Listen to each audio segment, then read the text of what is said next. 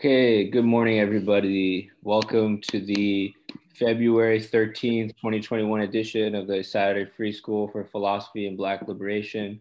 Joined today by Meghna, Jeremiah, Michelle, Caleb, Emily, and as always by uh, Dr. Anthony Monteiro.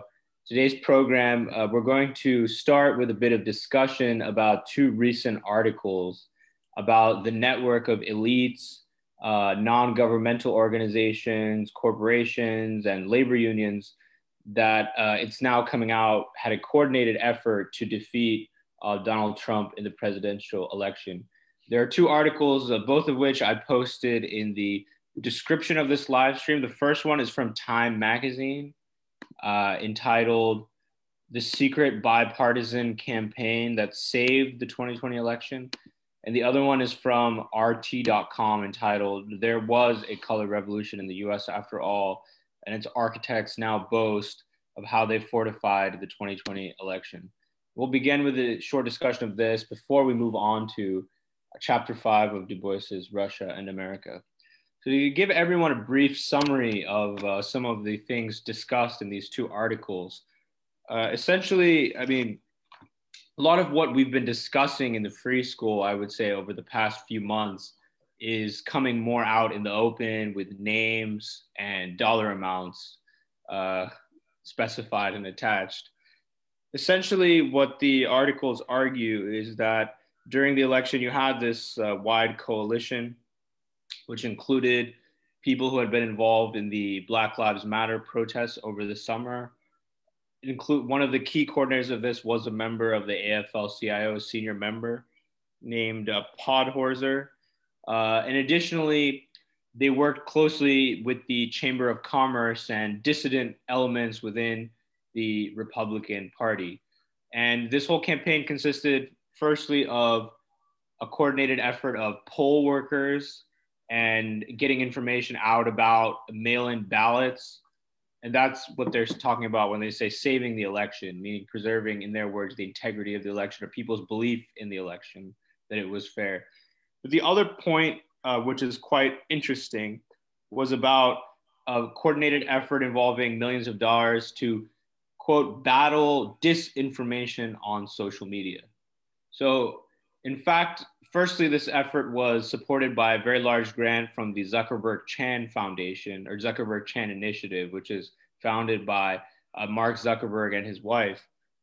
Then several of these uh, folks, including nine what they call civil rights leaders, including one of which uh, named Vanita Gupta is now uh, Associate Attorney General under the Biden administration.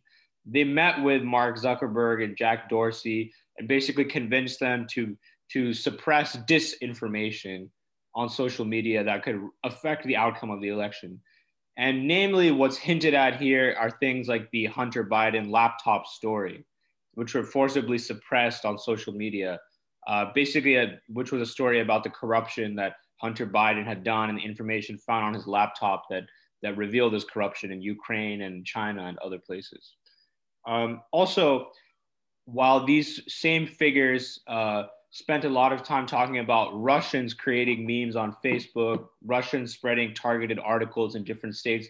They themselves were engaged in the same behavior.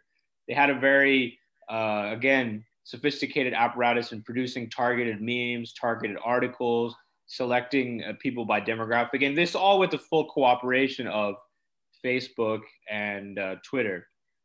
So, and, and another point is that they were involved in advising the traditional media and if you recall election day, uh, what happened is that although Trump was winning, it was leading in a lot of the early states. A lot of the anchors were stressing like, "Oh, the, this isn't it. Trump hasn't won today. We have to wait." And that was because they, they're admitting now they were very much coached on the narrative uh, of what to say about the election results by the by this uh, coordinated uh, campaign. Some of the organizations involved in this included what's called the Voter Protection Project. Um, of course, I, I, mentioned the AFL-CIO, and uh, another group which is still there called the Fight Back Table. I think few people have heard of any of these names, but again, these these people have made a serious uh, impact on the election, and they're and they're still there uh, for what exactly they're doing. I mean, we'll be finding out. but uh, again, uh, this is this is important information to share because it shows how much how and how uh, seriously the elites took this project of ensuring the legitimacy of the election in the eyes of the people. And uh, one of the quotes which I found interesting by one of these figures, it said that this election, although Biden won, it's not it doesn't show how strong democracy is or how de- well democracy works. He says it shows how vulnerable democracy is which gives you an idea of, of, of, what they thought about what was happening. So uh, I just want to present that short summary, and maybe we can open up to a bit of a, of a discussion on this topic. A number of our other participants today are also have have read this uh, article. So, anyone like to start off? Yeah, I can say a few things. Um, one of the, I think one of the striking things about the Time magazine article is just how like how brazen it is and just how open they are about admitting like yeah there was a secret cabal of like powerful people and like this alliance between like labor and commerce and big business and silicon valley um, to like the, the words they use is to like to change laws to change perceptions to shape the election.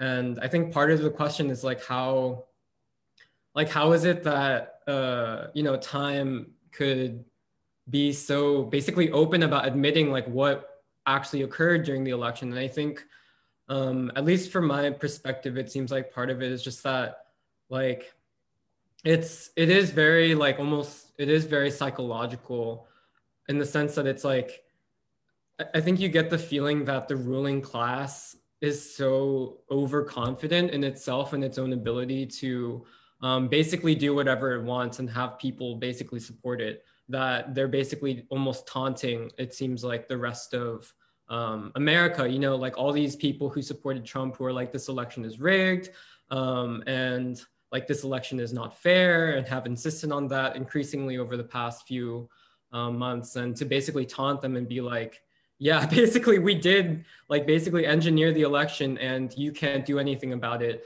But then on the other hand, you know, sort of signaling to um, maybe people who, yeah, supported Biden or, um, you know, believe that Trump did pose a serious threat to um, American democracy is to basically be like, look, this is basically like, um, you know the narrative is that like all these people were working so hard and fighting against like yeah disinformation and all these evil actors behind the scenes. And you know this is like this valiant noble effort that you know like maybe you didn't know about you but um, this is something that you should be applauding. And basically it's almost in some ways it feels like to me like setting up like people to be um, you know very almost psychologically primed or ready to you know receive or to be basically condone or to concept, accept like even more overt acts of basically suppressing democracy or of controlling society and um, controlling like political process by um, this yeah this like coalition of elites and and so on. And so um, yeah i think that's at least like my some of my perspectives on it. And yeah like the rt article that was mentioned um, yeah, it's going, it does go pretty deep into, yeah, like who are some of the figures involved? And um, also like the, the dynamic between the Black Lives Matter protests in the summer and then um, basically like this, I feel like even like during in free school, we talked about like while the election was happening, not being sure if there's going to be violence, you know, in the streets following the election um, and sort of, yeah, like I think the way that the RT author um, frames it is that almost that the the BLM protests were kind of a misdirection almost, mm-hmm. um, and yeah, I think it's it's really interesting almost from like an objective perspective, but also just very troubling that um, yeah that that they that basically the ruling class can be so just overt you know and say like this is what we did and admit it and how not um, like not even be afraid to admit that. And also it makes you question like if they're willing to admit this how much else is happening behind the scenes that we're not privy to? Um, so yeah.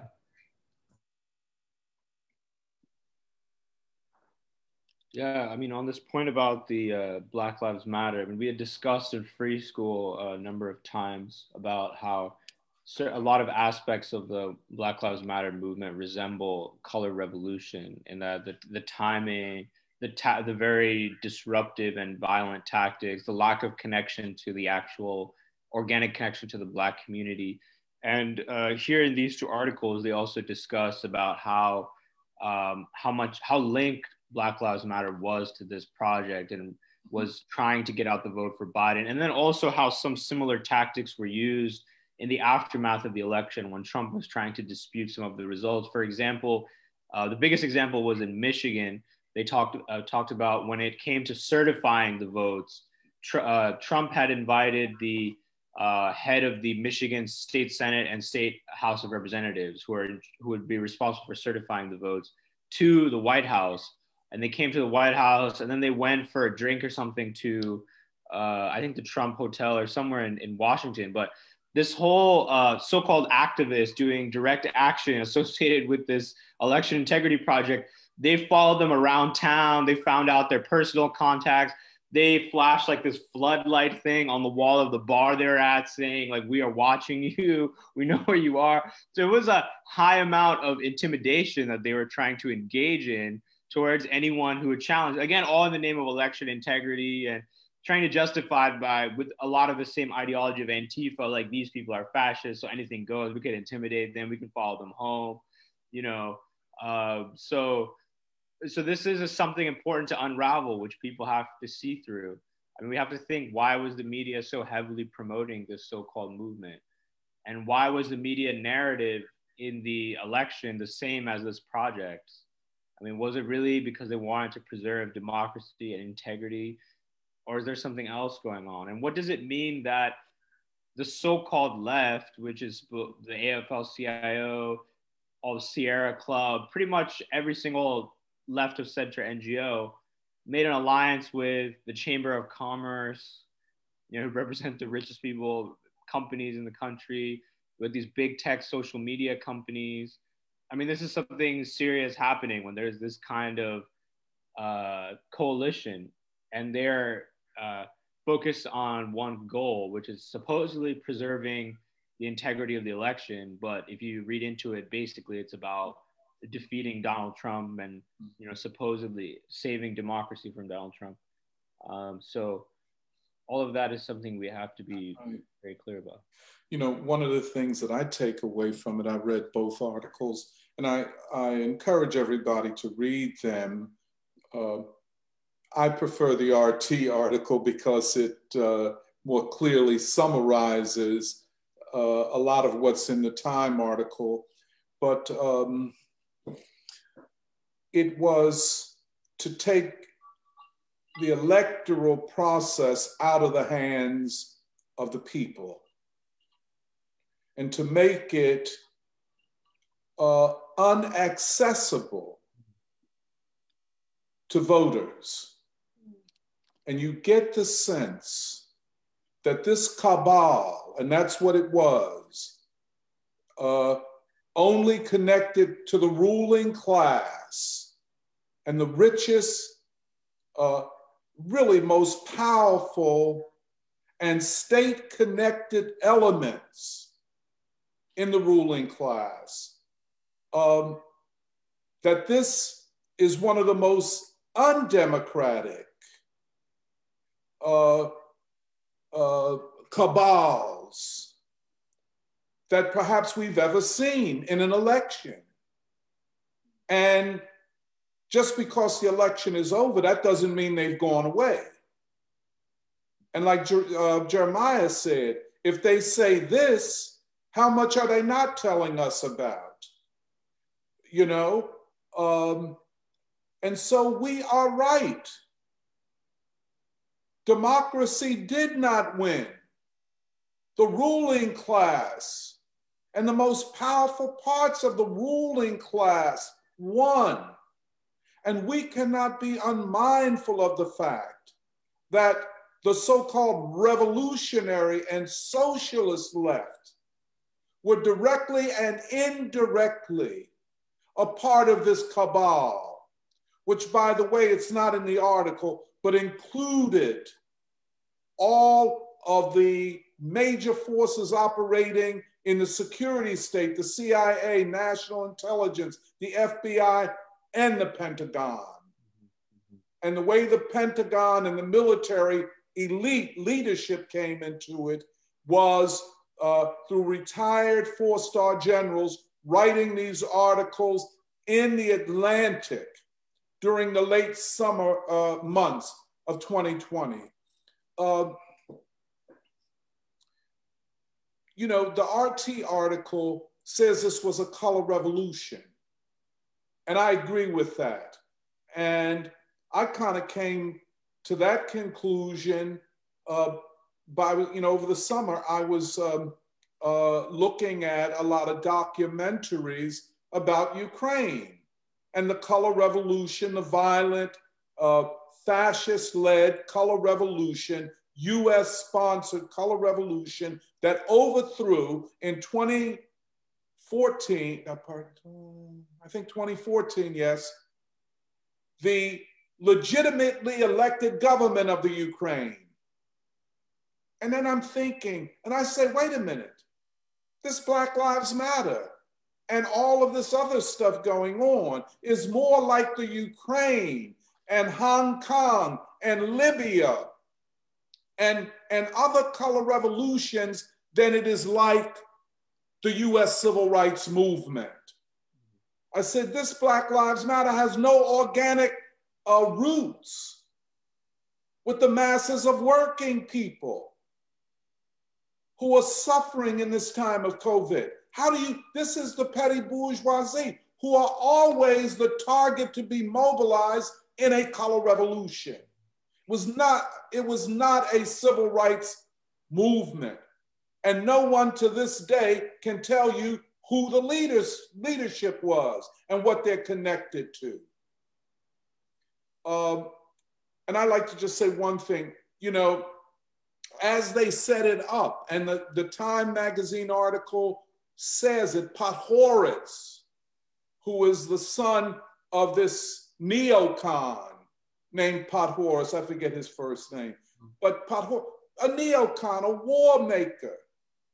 And of course, this, the AFL-CIO has always been connected through pro-Zionist, pro-war, neocon elements to war. The AFL-CIO, this is the problem, of course. We can get into that later. But they, Podhoretz said, had Trump won, they were ready to mobilize, quote, Black Lives Matter to take to the streets throughout this country, which suggests the following that all of those marches and demonstrations were really pretty much a dress rehearsal for after the election. And if you think January 6th was something, if Trump had won, the cities would have burned without question. They would have been shut down.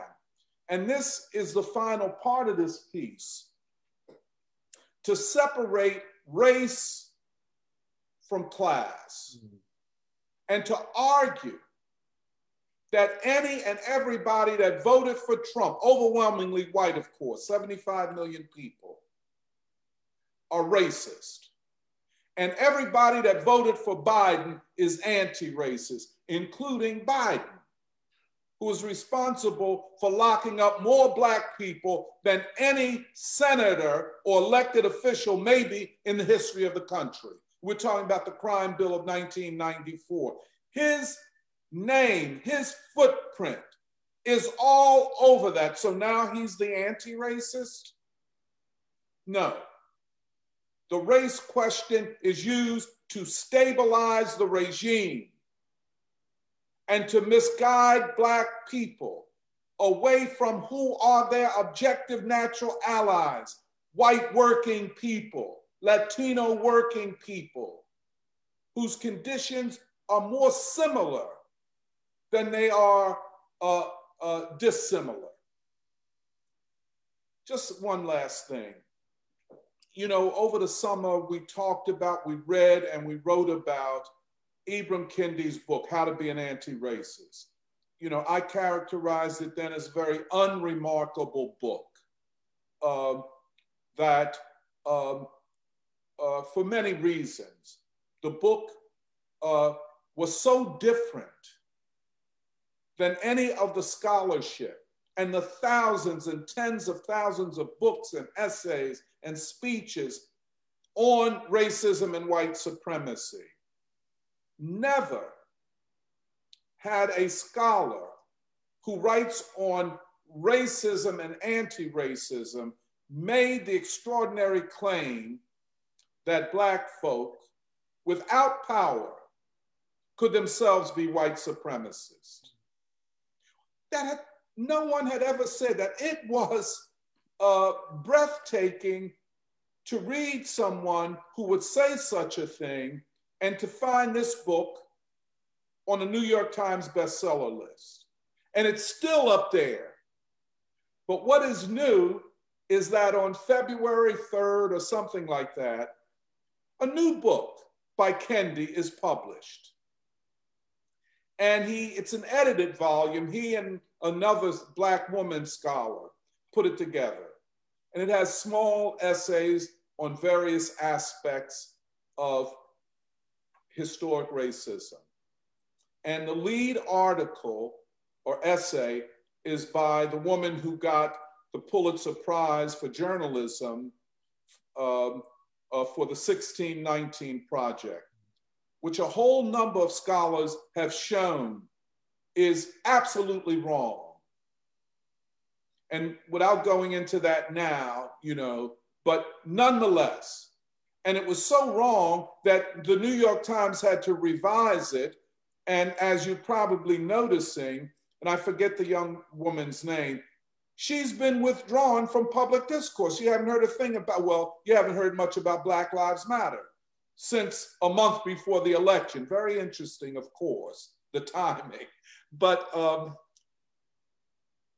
this book, published maybe two weeks ago, almost a week after its publishing, is number one on the New York Times bestseller list. Do any of you know about the book? I don't think so. So if you don't know, and you, you guys are readers and thinkers and you try to keep up with things, what about the mass of readers? The ma- how does a book get on the New York Times bestseller list without selling a copy of it? I mean, we're looking at a rigged system, but I, I want to just end here. This idea of the ruling class controlling the entire ideological sphere. There's a concept known as the nous sphere, N O U S. Uh, it's a Greek word meaning the intellectual sphere must be completely dominated Thought must be shut down. Thought is impermissible. Reading Du Bois, as we are doing, and drawing conclusions about ideas, epistemology, the path forward, could be considered a transgressive act bordering on a crime. cancel culture, identity politics, the fake uh, anti capitalism under the slogan, and it's nothing but a slogan uh, racial capitalism. You know, it's like intersectionality. Let's add more racial, uh, homophobic, misogynist, transphobic capitalism, right? And who fights against this system? It is the woke elites, not the working people, because they are all of those things to one degree or another. It is a fake anti capitalism, it is, it is pro capitalism in the name of racial capitalism. You know, uh, it is a capitalism that does not understand or wishes to obscure the control of the economy and the society by a few banks and huge corporations like Amazon, like, you know, we can go on, you know what I'm saying, or the concept of colonial capitalism, you know, colonial regime, which then says all white people, especially white workers, are beneficiaries of the system of settler colonialism. They are settlers, not workers. And therefore, there is an inevitable clash between the colonially oppressed, i.e., Black people, and the settlers. Well, what you're telling me, in effect, that there is no path to victory. There is no path to unity. White people are almost DNA, by their DNA, predisposed to white supremacy. The good white people are the elites, the academics, the, uh, the, the Joe Dorseys, the founders of social media corporations. The fight for ideological clarity in the light of all that we learn from these two essays. It, it almost made me want to take a victory lap you know, because that's what we've been saying for a year. The anti Trump movement is not a quote anti Trump movement as much as is an anti working class movement.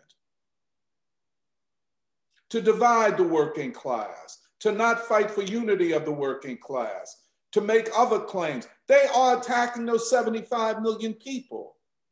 Trump could disappear tomorrow, but those 75 million people are still there, are still angry, and their numbers, I will predict, are going to increase. Because the crisis, not of racial capitalism, but of state monopoly capitalism, of imperialism, will only intensify. And out of this clash, a real organically anchored working class movement can emerge, not inevitable, but can emerge. And the fight for ideas is uppermost at this time. Yeah, Doc, you had said um, the separation of race from class uh, is is the is just the primary ideological weapon, but also the struggle. On that same note, the struggle of the struggle for uh, racial justice and civil rights from the struggle against imperialism. I mean, they've just completely severed that link so that you have these NGOs. And I like what you were saying about, I mean, I just, it connected these dots about how undemocratic NGOs are because basically you have these philanthropists paying people, you know, like, like in a gentrifying city, decent wages, you know, to go and organize. And it's just a way of, like and it's supposed to be their claim oh we're going we're knocking on doors we're doing one-on-ones but it's really just a way of um, uh, seeding the ruling class's ideology into people who don't want it and don't need it because they have their own institutions mm-hmm. and just the role of gentrification in what happened in philadelphia yeah. um, was mentioned in the article you know activists dancing in the streets blasted oh, yeah. beyonce over a Trump press conference. The people of Philadelphia own the streets of Philadelphia, crows the Working Families Party, Mitchell. If you see that video, there were like no Black people there. It was all white gentrifiers at that party celebrating the defeat of Trump. And just this um, trying to replace Philadelphia's political history with um, these transplants um, and calling it racial capitalism. It's just really insidious and disgusting. Um, yeah. Yeah, it's a movement of the elite and a movement of wealth masquerading as a movement for justice. It's what we call a revolution from above. Right, mm-hmm. right. It's right, always right. from above. You cannot point yeah. to anything from below. And you know, I'm from Philadelphia. I've been marching against police brutality since I could march, you know, since I could think, since I could open my mouth practically. when has there been an anti-police brutality movement in Philadelphia? You can, people from Chicago can talk about those places where the overwhelming majority are non-black people and have college degrees. You know, when has that been the case? Never. It already suggests that there's something wrong with this configuration. That should concern everybody. And the fact that all of this was organized in a time of a shutdown because of coronavirus, and it was done over the internet. And, and you know, Meghna, you might remember us discussing this. You know, the places where social media is most prolific and used most are the places from which most of the marchers came, I would suggest. And more than that, that within a city like this, you have a hub where the universities are, where the banks are, where the museums, where the downtown is, and then you have a hinterland. Mm-hmm. And the, the hinterland are places like North, Upper North Philadelphia, the ungentrified parts of North Philadelphia, uh, West Oak Lane, Lower Germantown, Southwest Philadelphia, outside of the range of University of Pennsylvania, Port Richmond, and don't mention Kensington, what's going on over there. Stranded populations, people who have no roots to any social or, or, or institutional life, stranded. You can say homelessness if you want it. They're basically stranded populations. They are not included in what these people talk about when they talk about Philadelphia. Philadelphia is the University of Pennsylvania, is Comcast, is downtown. You know what I'm saying?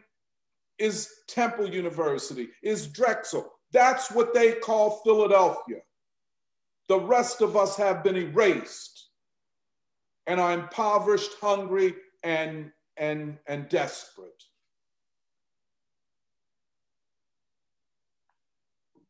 Yeah, in, in many ways, it's an attack on the last remnants of political power of the working class.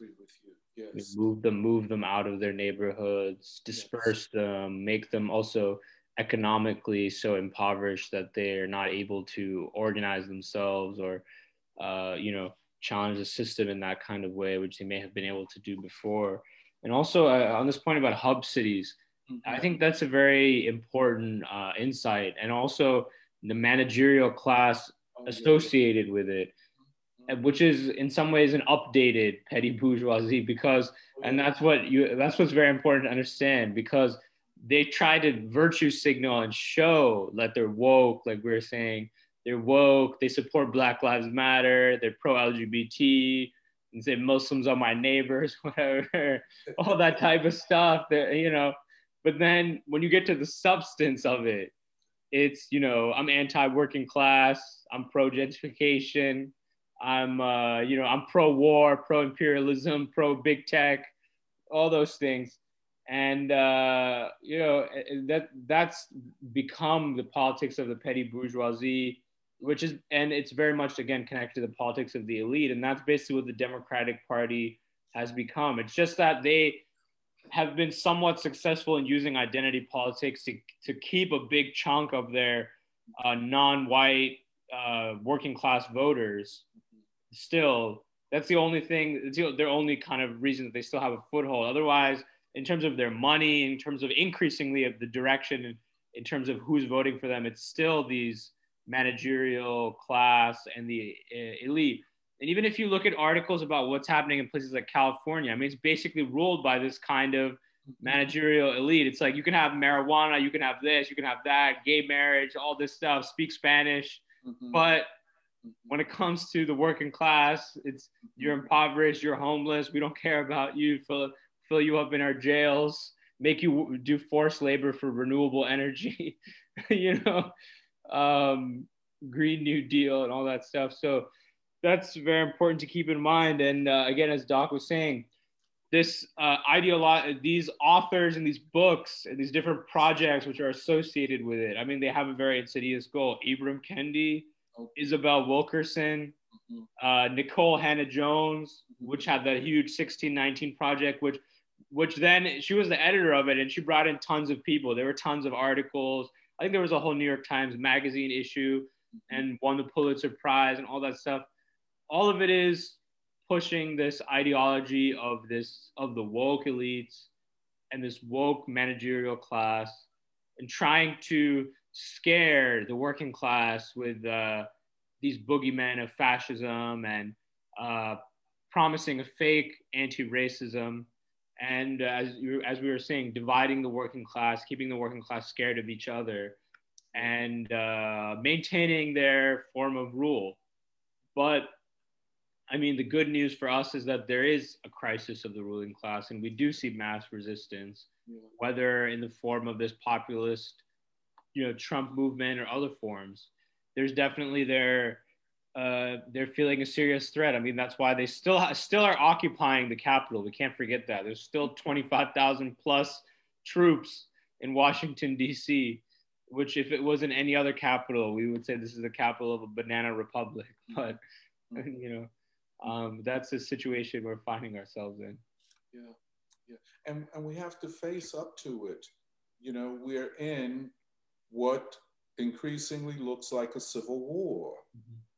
where the ruling elites have declared war on everyone that they see as an enemy, uh, and applying the war against terrorism, which was allegedly against uh, Muslim extremists, they're applying those same ideas and same methods to the American people, especially the working class.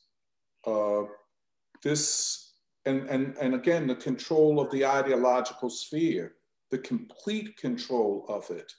Uh, and the universities are complicit in this. The publishing houses are complicit in this.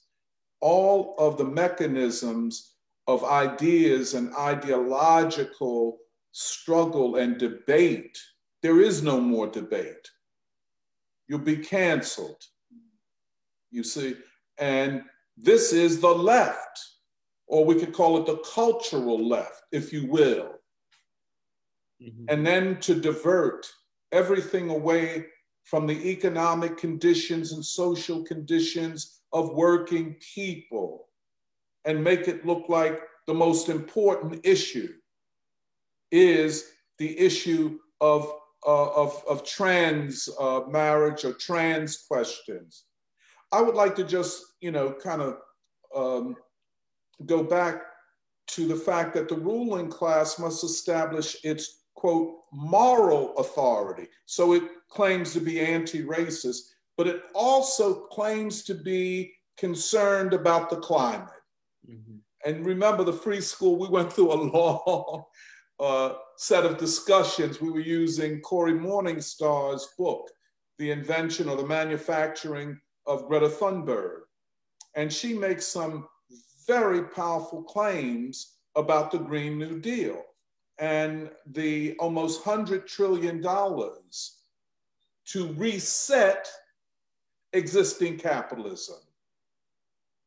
Uh, and of course, Klaus Strauss said that what we couldn't achieve in scaring the people to death with the collapse of the climate, uh, we'll do with the coronavirus. Mm-hmm. And we cannot let, as he put it, any crisis go to waste. Because the ultimate uh, thing is the reset, the reorganization, the reconfiguration of capitalism. And when we say world capitalism, what we're really talking about is the centers of European civilization. The United States and North America, Europe, and places like Australia and New Zealand. And of course, this bringing forth of a elite, which, quote, to use Biden's word, looks like America. Mm. And these, these black faces in high places, which are modeled upon Obama. You're black, but you do the same things that any white elite would do. And of course, you paid handsomely. But I think we cannot close our eyes to the push of the green, quote, Green New Deal, which is just another way of talking about the capitalist reset and the fourth industrial revolution, which could be a descent into hell for tens of millions of working people.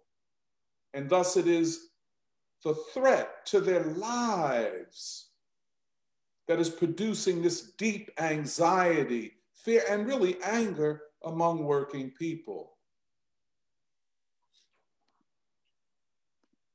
Right. I mean, hence the attack on working people and the yes. attempt to divide and oh, uh, yes, oh yes, stoke divisions and that's and, right. And the only salvation for the working people is unity. Now you're not going to get hundred percent unity. You understand? And there are all kinds of ideological trends within the working class, especially a working class, black, white, and Latino and Asian, without a left leadership sadly. So you're going to get all kinds of movements and ideologies. But the working class must learn from its own experience. This is not anything a textbook can teach them, or even a good essay or, or us talking. You know what I'm saying? They're going to have, it's going to be a bitter school of, of struggle for working people. Yeah, well, as Du Bois said about Russia, I mean, we are entering a period where there'll be a lot of experiments. Yeah, experiment. be forced to experiment and try different things. Well, you know, um, and uh, yeah, I mean, also with this, uh, you can see the attacks on all any of the progressive traditions of the working class. We've spent a lot of time, obviously, defending King and Du Bois and why that's yeah. an important tradition. Yeah but even like with the 1619 project, the attack on any rem- semblance of a progressive tradition among whites, because the 1619 is an attack on 1776. Absolutely. American Revolution was a racist revolution. So, you know, uh, it was driven by racism. Hence, there it's impossible for white workers to ever engage in any kind of progressive struggle. Um, and so you may see people invoking all of those things in in in defiance.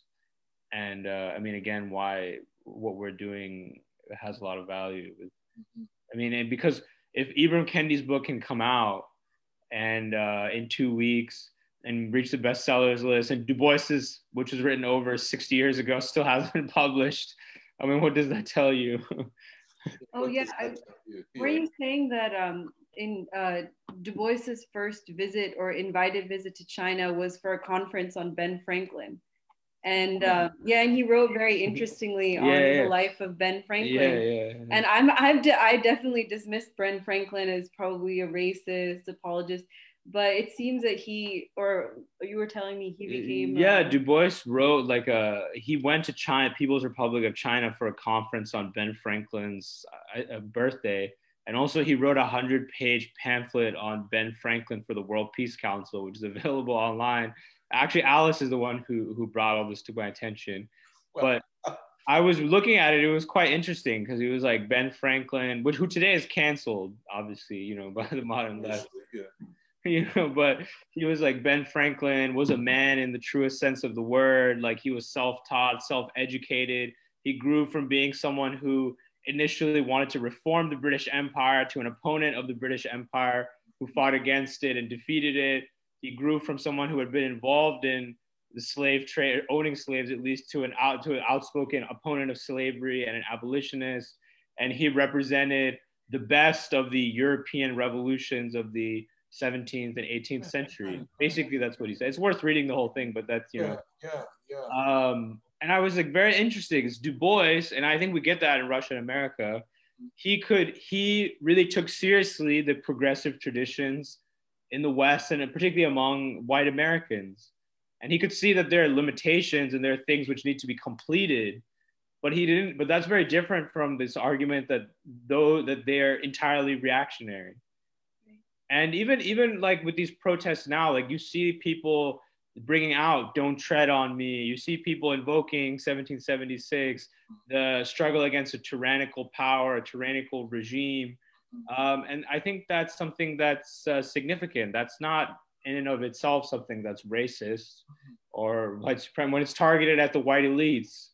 Yeah. You know. Um, yeah, I, and that's also the politics of peace, always drawing, like reaching out a hand, drawing upon whatever tradition, you know, like you were saying, Doc, not seeing things as static, seeing mm-hmm. things for all their possibilities, always, always holding out that hope. And yeah. today's politics is the opposite. You want to say that people are nothing, they're this, they're that, they're just mm-hmm. unrepentantly, you know, um, yeah, I mean, people are just, it's just this endless nihilism. Um, yeah. Mm-hmm. mm-hmm. Yeah, I've also been thinking about the protests of 2020 and especially the way that they manifested in Philadelphia, where everything felt like it was extremified, you know, like the pandemic really affected the working class of Philadelphia. You saw the tragedy, the poverty, the toil, the unemployment, how it affected so many people in the Black community. Um, at the same time, you also saw this huge swell of progressives and how many people were on the streets, just hundreds and hundreds of protests organized by so many organizations throughout the year.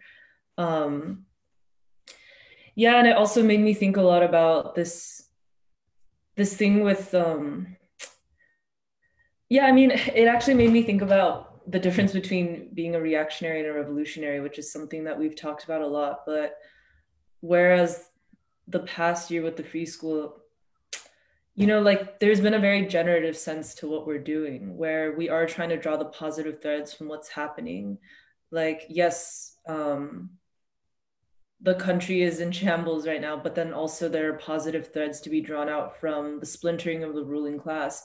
It's always it's it's exactly what you said Meghna like seeing what is possible. But yeah i've actually been kind of emotional lately because it's it's like looking out at the city and all of the different left forces in it. How come they can't see that same thing? And mm-hmm. at the end of the day i think so much of it is being caught in this cycle still of reaction where yeah it's like media says black lives matter and then everyone says black lives matter but people completely incapable of critical thought and being able to assess what is really happening and yeah something that we talked about in the summer that i still have been thinking about is like the murder of Walter Wallace Jr. and then Walter Wallace Sr. like calling for peace. And he said it multiple times. Like he said it when he was interviewed on the news, but then he also said it at a community gathering. And I was thinking about how George Floyd, Floyd's brother, after he was murdered, said the same thing. He was calling for peace. He was saying, no, you know, like we need to preserve the community. We need to restore the community. This isn't what we want. We don't, you know, you should evaluate violence carefully. And it's even just things like that, you know, I guess you see the ideological poverty of the landscape when young people who claim they want to change the world can't even see something so stark and fundamental as that. And yeah, I think I think once again, you know, people just aren't looking at what's really happening and what's really changing in society right now. Like people people are misdirected. I think like Jeremiah you brought up from the RT article. Um, yeah it's it's a lot to make sense of but at the end of the day i'm glad we have something positive that we're drawing from this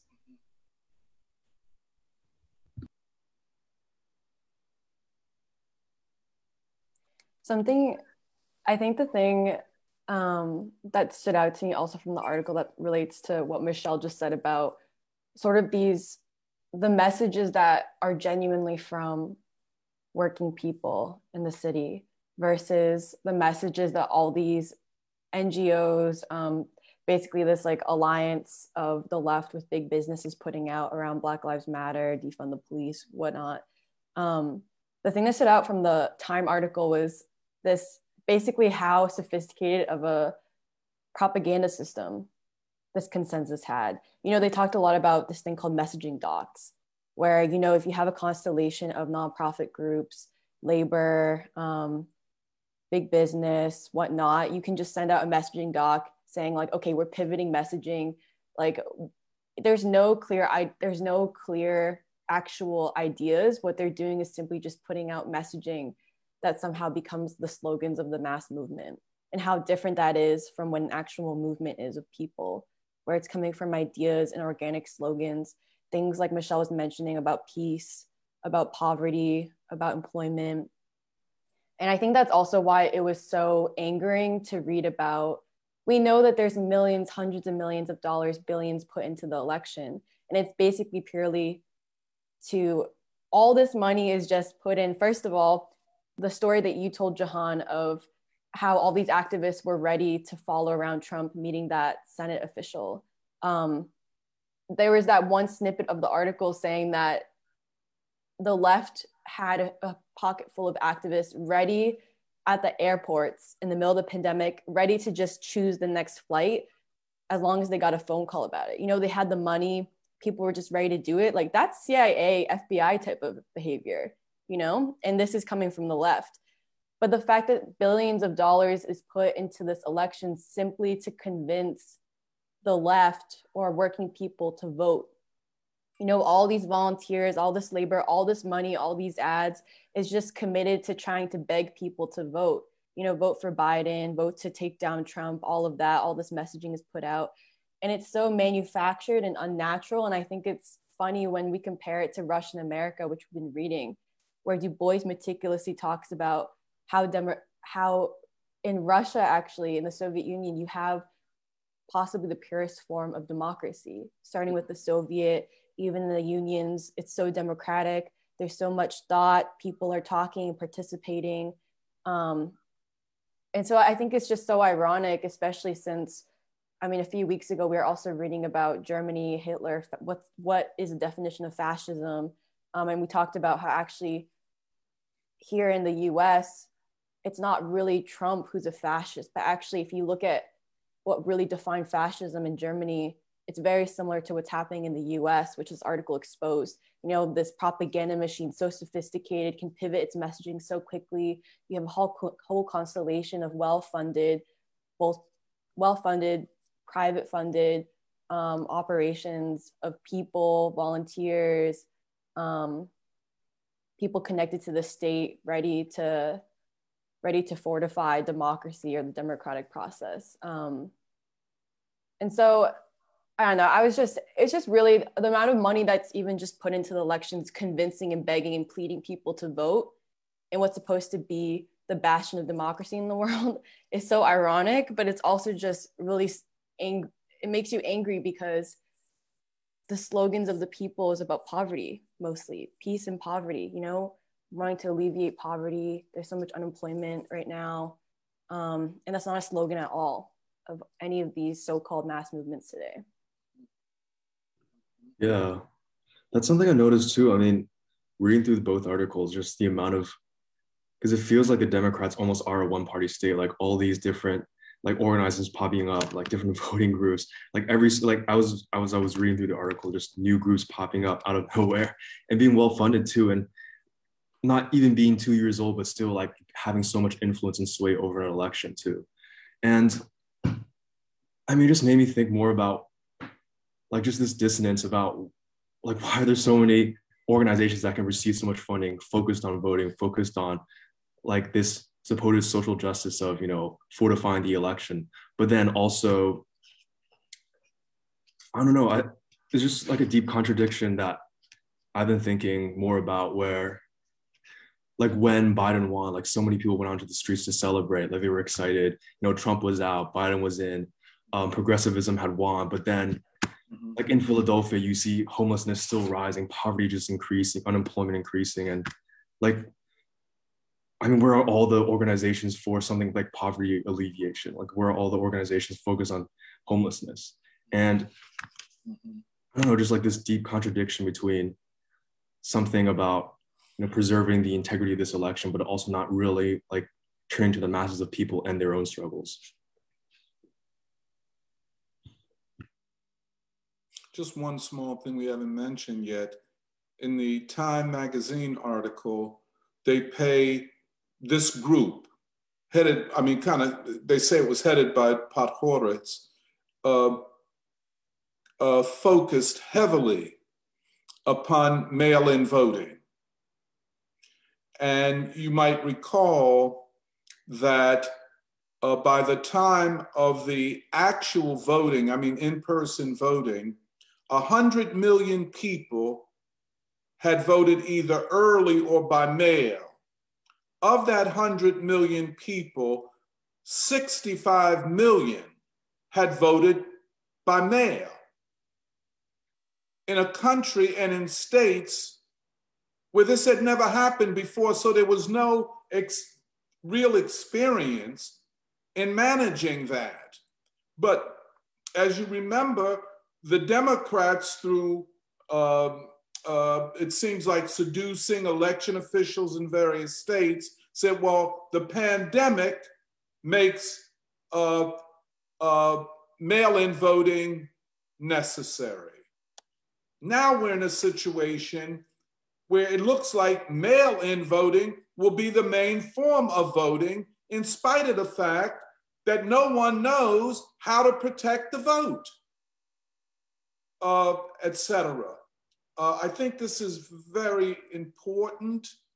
Uh, by the way, and I, I agree, I think it um, was you, Caleb, that said we're looking at more or less a one party state. I mean, and an absolute one party state, not one party with two wings, a real, uh, uh, how would I, um, the dictatorship, a dictatorship of the most wealthy and powerful elements of the American ruling class. We must underline this. And anyone, left, right, or center, that finds that something that they want to celebrate, if that's what you call democracy, then we have a real discussion we need to have.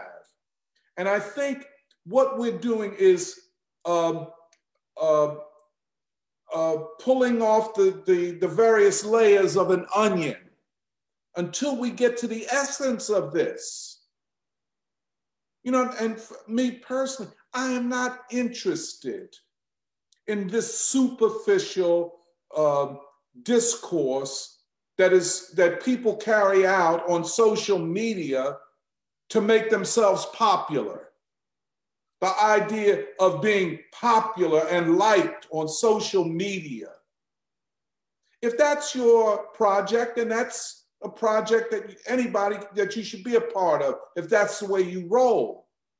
But let's keep it real.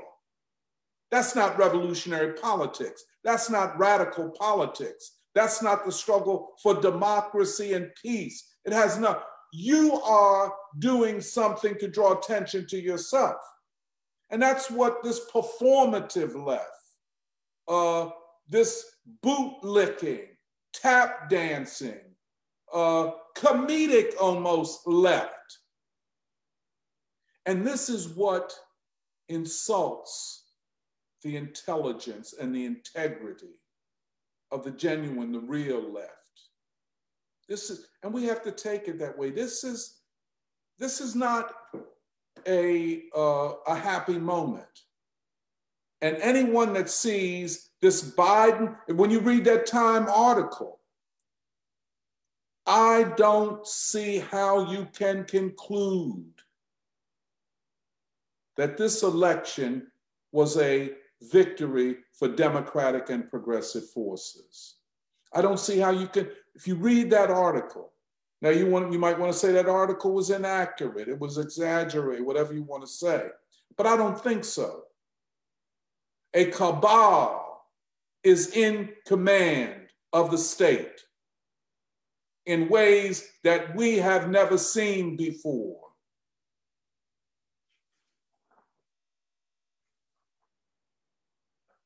Yeah, just looking at some of the figures also that Emily mentioned. Actually, uh, the total cost of the 2020 elections, if you also include the presidential race plus all the congressional races and state races, the estimate is between 11 to 14 billion dollars with a B, billion dollars. Mm-hmm. And in the same the same year 2020, according to a recent study by Notre Dame University, the US experienced uh, high, the sharpest increase in poverty uh, since the 1960s.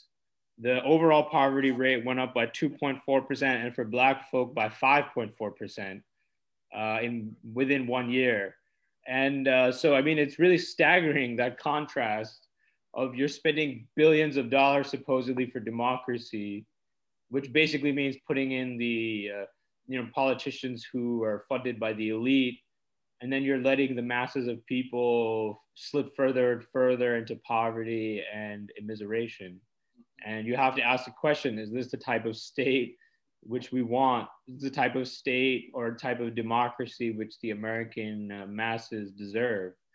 And uh, i mean you can see an incredible contrast between that and what we were, we were talking before the live stream about china and the historic achievements in ending uh, extreme poverty. You can see an extreme contrast with what Du Bois talks about in Russia and America about the Soviet state. Mm-hmm, mm-hmm. And uh, I think even with the ideals of previously that were held by people in the United States, I mean, certainly of the civil rights movement, of King and of Du Bois, I mean, there's this extreme contrast to this kind of state and its uh, functioning. Right. It is the opposite of what Du Bois talked about, what he saw in the Soviet Union mm-hmm. where the people were increasingly encouraged through civil society and trade union and, and the multiplicity of grassroots organizations. People were encouraged to become a part of discussion, of debate, of organizing in their, in their workplaces, in their communities, on their collective farm. This is the complete opposite to that. This is the negation of power to the people. Mm-hmm. This is the misleading of the people. The people are not even presented with the issues. Everything is propaganda for the small elite. And that's what it is. We have come closer to a authoritarian dictatorship of the most wealthy, powerful elements in this society or that this society has ever seen. Nothing like it has ever occurred.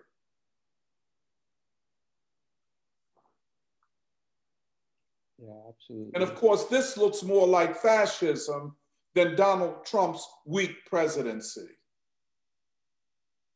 This cabal is more like a fascist movement from above than, than Donald Trump's movement. And I look forward to being canceled by those who think that's a, a way out statement. I, well, cancel me, and if you tell me who you are, I'll cancel you first. But to say that is almost a crime in the left. Mm-hmm. We are living in an era of thought crimes. Yeah, yeah, yeah, yeah, yeah. Orwell couldn't have imagined. No, no, he could not. It's kind of Mm-mm. technocracy. Mm-mm. Mm-mm. No, he could not have. Well, one thing that it reminds me of, um, I think it's in Color and Democracy where Du Bois makes the the point that the opposite of democracy or like the negation of democracy is imperialism and poverty. Mm. And he says that is the greatest thing to be struggled against. And that is the true opposite of democracy rather than even this whole thing about authoritarianism and whatnot. And so, yeah, I mean, like, what would it look like if all of that money or all of that energy and effort was expended toward, um, yeah, eradicating poverty rather than basically trying to um, engineer an election? That's right and manage the masses. It's not to free the masses, it's to manage them, to control their thinking. And, and you know, once people cannot think freely, they cannot be free. Um, I don't think people are adequately aware of the dangers that we face. And of course, people, if they understood what fascism historically was, and I think we're way beyond that, they would see the connection between this management and control of the people and war itself. And of course, you know, all of this anti China, anti Russia rhetoric, you know, the United States, you know, meddling in China's internal affairs, including Taiwan, which is an internal matter of China's.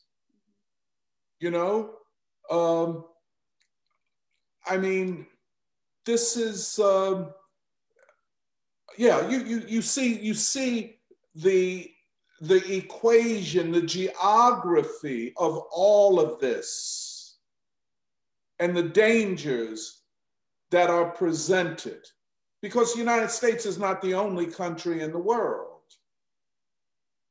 Thank God. And, um, you know, people, nations are rethinking alliances and how the 21st century going forward will look and what they in their countries can do. Uh, so, uh, is the United States prepared to wage war with the world? Let's ask the question. By the way, I would, I would encourage people, if you get an opportunity, to read Putin's speech at the last um, uh, Davos meeting in uh, January, where he uh, attacks the neoliberal world order as a form of dictatorship. Well, and maybe that's something we could we could read. One of the upcoming free schools might be worthwhile. Oh yeah. Oh, yeah. Again, to break through this uh, American exceptionalism. Oh yeah. Find out what's actually, and also the media, which isn't going to cover any of this. Uh, it's a big task, and uh, I mean, as a, it's an interesting thing that waging war on the world is often connected to waging war on the American population. Yes, absolutely. uh, either physically or ideologically or, or, both.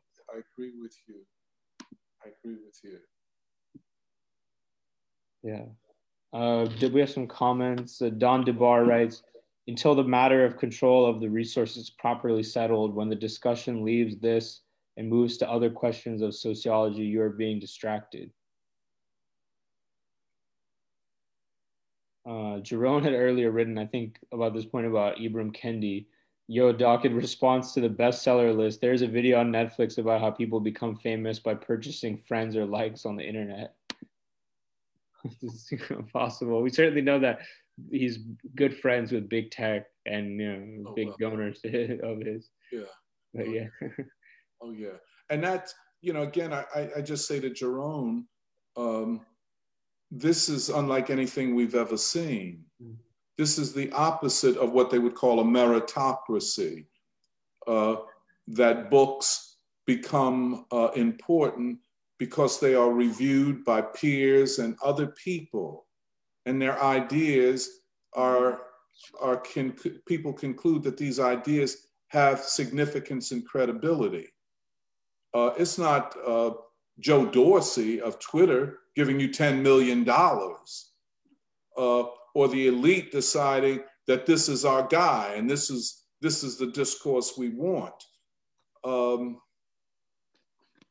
I want to know where the peers are, where the peer reviews, where the critical uh, investigations uh, of these ideas. What, what is happening to the so called intelligentsia and the academics and the scholars? oh, they're doing other things. They don't have time for this, which is their way of saying they don't have time for the people. And that's what they are saying. And how do you allow a second rate scholar, third rate even, to get off with this type of uh, thing? This has never happened I don't think, you know, it took Einstein, I said this before, Einstein had to go through 10 years of peer reviewing before his theory of relativity began to be accepted in the scientific community. You know? I mean, how do you just leap over critical peer reviewing of ideas and you become the man? No, somebody else has invented you. Mm. You are an invention of a ruling class, desperate to hold on to power and to divide the masses. You know, it's just like um, the scientist, the nuclear physicist, and I don't mean nuclear weapons, nuclear meaning subatomic physics. Um, he just came out with an article. He discovered um, the um, uh, Higgs Higgs boson. Higgs boson, yeah. Yeah, boson particle. You know, the first discovery of a new subatomic particle. Well, he did it back in the 70s. But this guy said if if he tried to keep a job in a physics department anywhere in England, and I guess we could say the United States. Now, this is a guy that discovered, this is not small, uh, a particle that determines the orbits of other particles in an atom, you know, something that not, has not a, occurred in 70 years.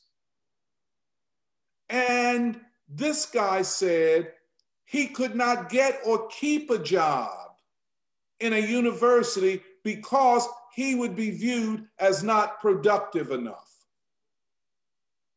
And you know, and, and, you know, anybody that's been around academics knows what that game is.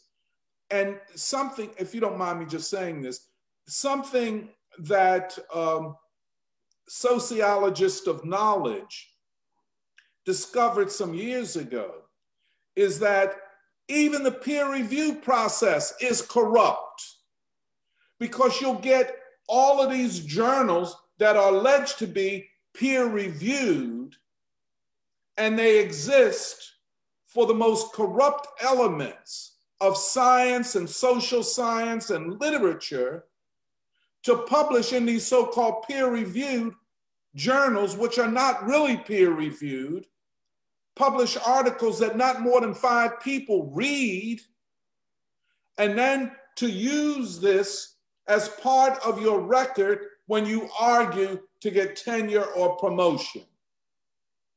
It is a completely rigged and corrupt system. And this man, this scientist who discovered this particle and then got a, new, uh, got a, uh, uh, a Nobel Prize for it about 25 years later, he said he couldn't get a job today. He couldn't keep a job because they would claim he's not productive enough. But productivity is more than not associated with superficiality and corruption. Right. Please forgive me for talking too much, John. Another comment from Don DeBar. He says, uh, merit in quotes here is measured by its utility to the maintenance of the status quo, which absolutely, there's no question about it. There is no question about it. And people have a legitimate right to question the legitimacy of science mm-hmm. and of the scientists. Mm-hmm, mm-hmm. And yeah, of course, you're seeing um, on social media the, the, banning of people who question so-called science, particularly Absolutely. as it relates to COVID-19. There is no question about it. There's an extreme lack of uh, open discussion on, on that issue. And see, this is what we call building consensus from above. Mm. It's not the organic interaction of scientists and others that arrive at a collective determination.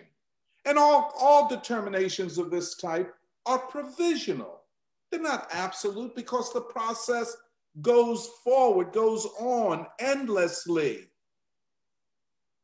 But then to shut down and say, this is the truth, this is the consensus, and if you don't accept it, you're going to go hungry because we're not going to give you a job. Mm. Right, right, right. Yeah. Well, uh, speaking of breaking the consensus, maybe we, as promised, shall we transition to uh, beginning uh, the reading of Russia and America?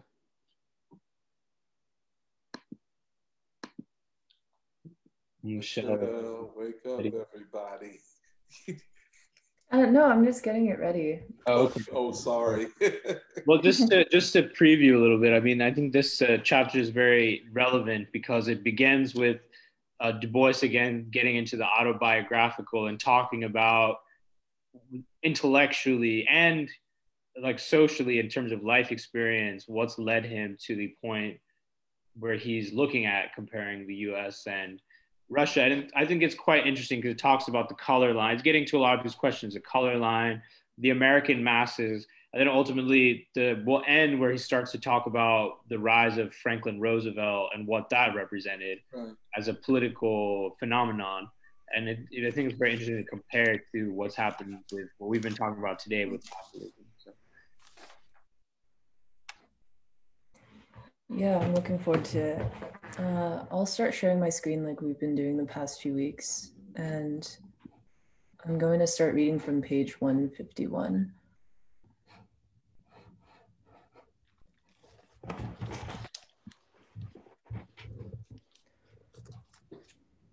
We're starting on 151 today, correct?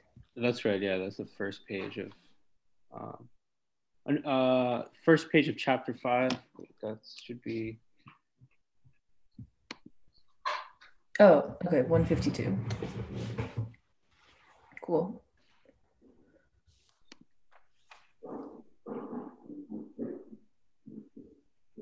Okay, chapter 5 The Reign of Roosevelt. I am an American. My forefathers have been Americans for 300 years, and most of them have served America honestly and unstintingly. All of us have lived our lives in this land, mostly in New England and New York, often in the West and South. We have not greatly prospered, none have been rich, but few have been paupers. Few have attained exceptional eminence. Assembling the 16 of my great grandparents so as to avoid recent race mixture, it would appear from what I can learn that nine of them were Black Africans and seven European whites. Of these whites, two were French, two others of Latin American descent, one Dutch, and one may have been a New England Puritan, although I trust not. Of these white folk, I know little.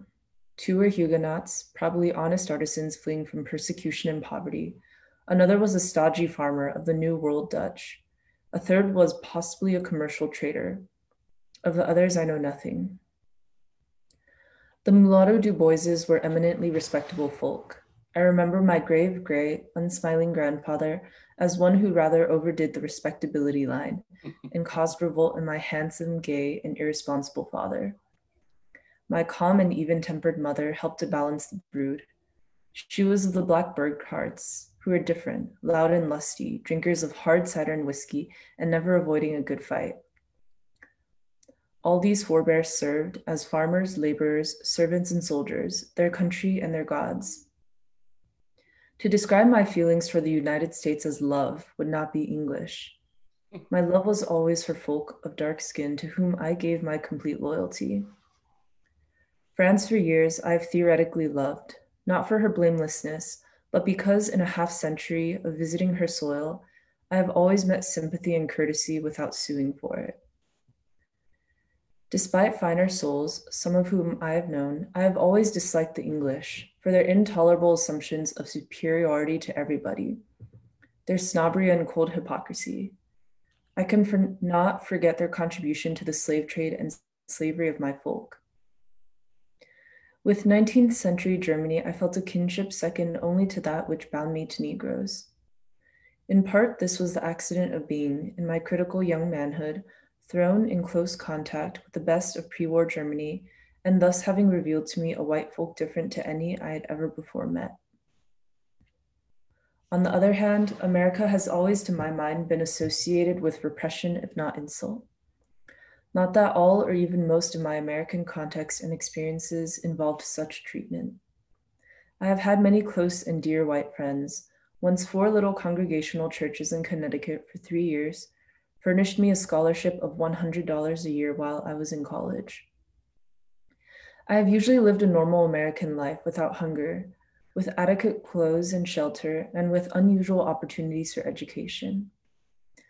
With this, however, and inextricably and continuously intertwined with it went inhibitions, pinpricks, and open insults, which grew and swelled in my soul to proportions far beyond their intrinsic worth. Where could I eat? Where must I live? What could I do for self support? Was I among the public invited? Was it worthwhile entering this competition?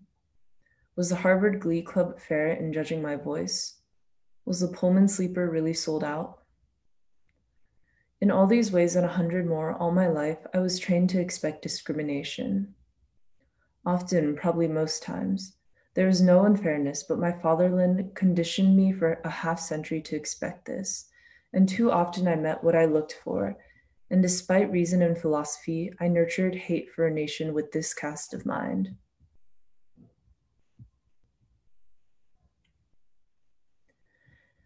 Then beyond myself, I saw and is this is it too small if I have two pages at once? Make it a little bigger.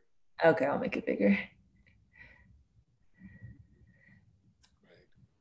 Then beyond myself, I saw and knew what America did to less fortunate Negroes than myself. I searched for and read details of every lynching and died horribly with the victim. I vividly imagined what I did not see or even hear of. I was soon clothed with a spiritual provincialism and an inner withdrawal and antagonism beyond reason and experience. Thus, to me, my native land spelled not affection but grim duty. This is my native land. I shall never live elsewhere. I could not if I would. I would not if I could. Probably nowhere else would I have received more, if as much, in inspiration and opportunity. Had I been born in Africa in 1868, I would have grown up to be slave of European or of American investment. If I had been born in England, I would have had even less opportunity than in the United States. In France, I would have had more, but would have been cut off from the Negro people and never known them or their problems.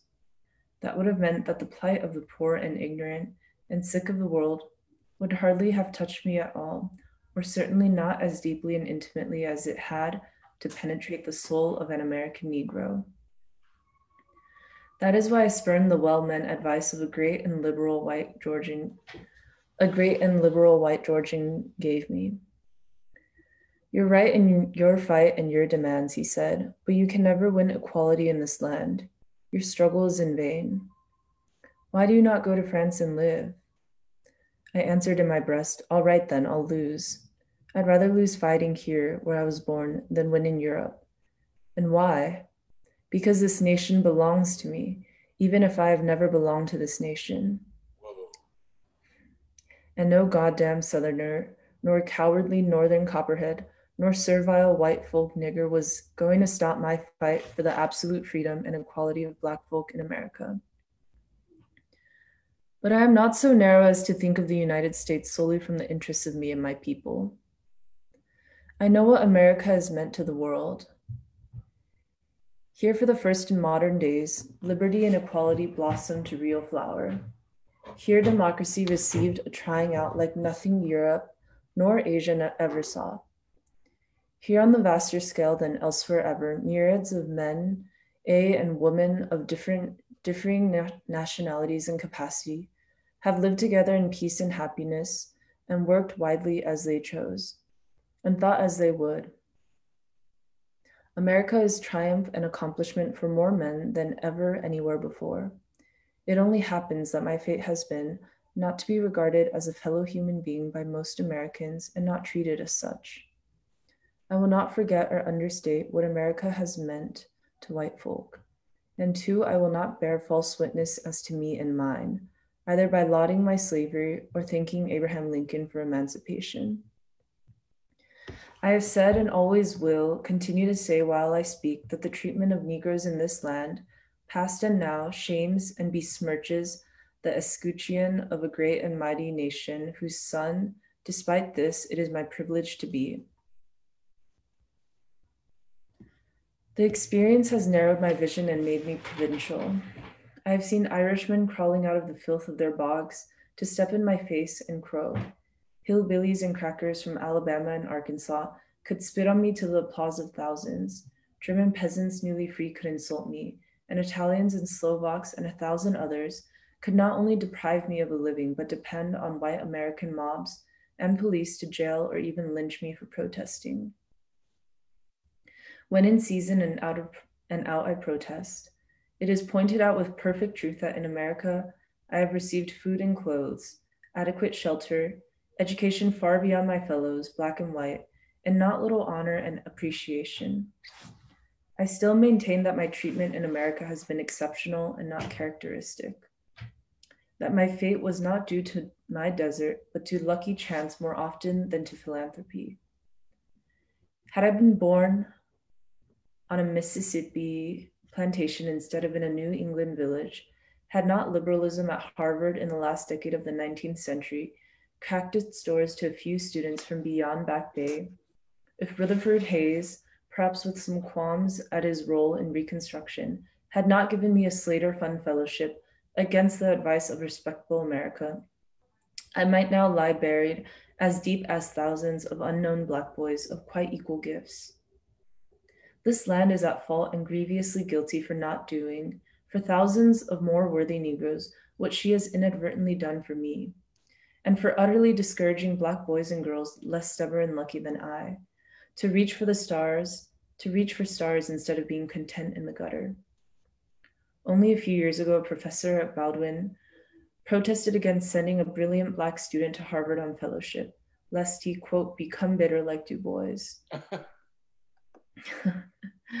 and when Harvard gave, a, gave him a doctorate and used his thesis as a classroom text, the head of his department said confidentially to a friend of mine, We'd keep him here to teach if he wasn't a nigger. Far more important than this, I contend that the United States in suppressing her millions of Black folk, has ruined the ideals of liberty, equality, and democracy for the mass of her white citizens and for the world. No double standard of decency can bring the millennium. My reasoning may be strained, but whether the reader agrees or not, I am sure he can understand the impact which Russia had upon me in 1926. I was not naive enough to think that I had visited utopia. On the contrary, I knew quite well that I I had had but a brief glance at small part of a vast land and of a desperately complicated problem. I boasted to my intimates that I was at the time the one American who had been a month in Russia and had not written a book about it.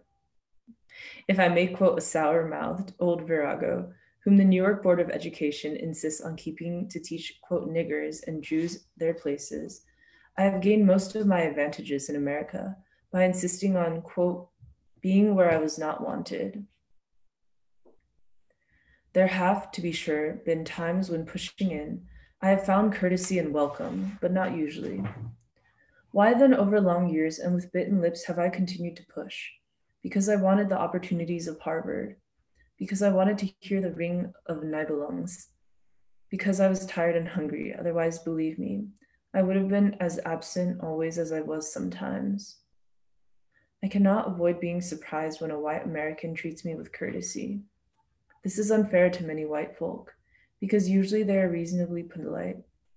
But because of memories of a long past, and because at the time, at time, somewhere, I can be sure of more or less direct insult. It is this sort of thing that makes living in the United States no unalloyed joy for Black folk. I can thus at once look on the United States as an outsider and continuous visitor, unintegrated into its culture and yet knowing and sharing it. I can see as few others can the way in which the presence of a depressed class of human beings has distorted and still distorts our social development. My emotional sympathy with this group will doubtless exaggerate its influence, and for this margin of error, the reader must make allowance. Nevertheless, my total view is worth setting down. Meantime, my full and unstinting loyalty and service went to my fellows of Negro descent, not simply in the United States, but in the West Indies and in Africa, which I never saw until I was 16. Thence by logic, I gave my friendship to all colored folk in Asia and in the South Seas, hoping that in some way the dark world would unite forces and thrust itself against across the color bar. In earlier years, I pictured this as conquest of the whites by revolt and war. After the First World War, I renounced force, convinced that by war alone, no cause can win. Afterward, I looked increasingly for mental and moral victories of Black over white.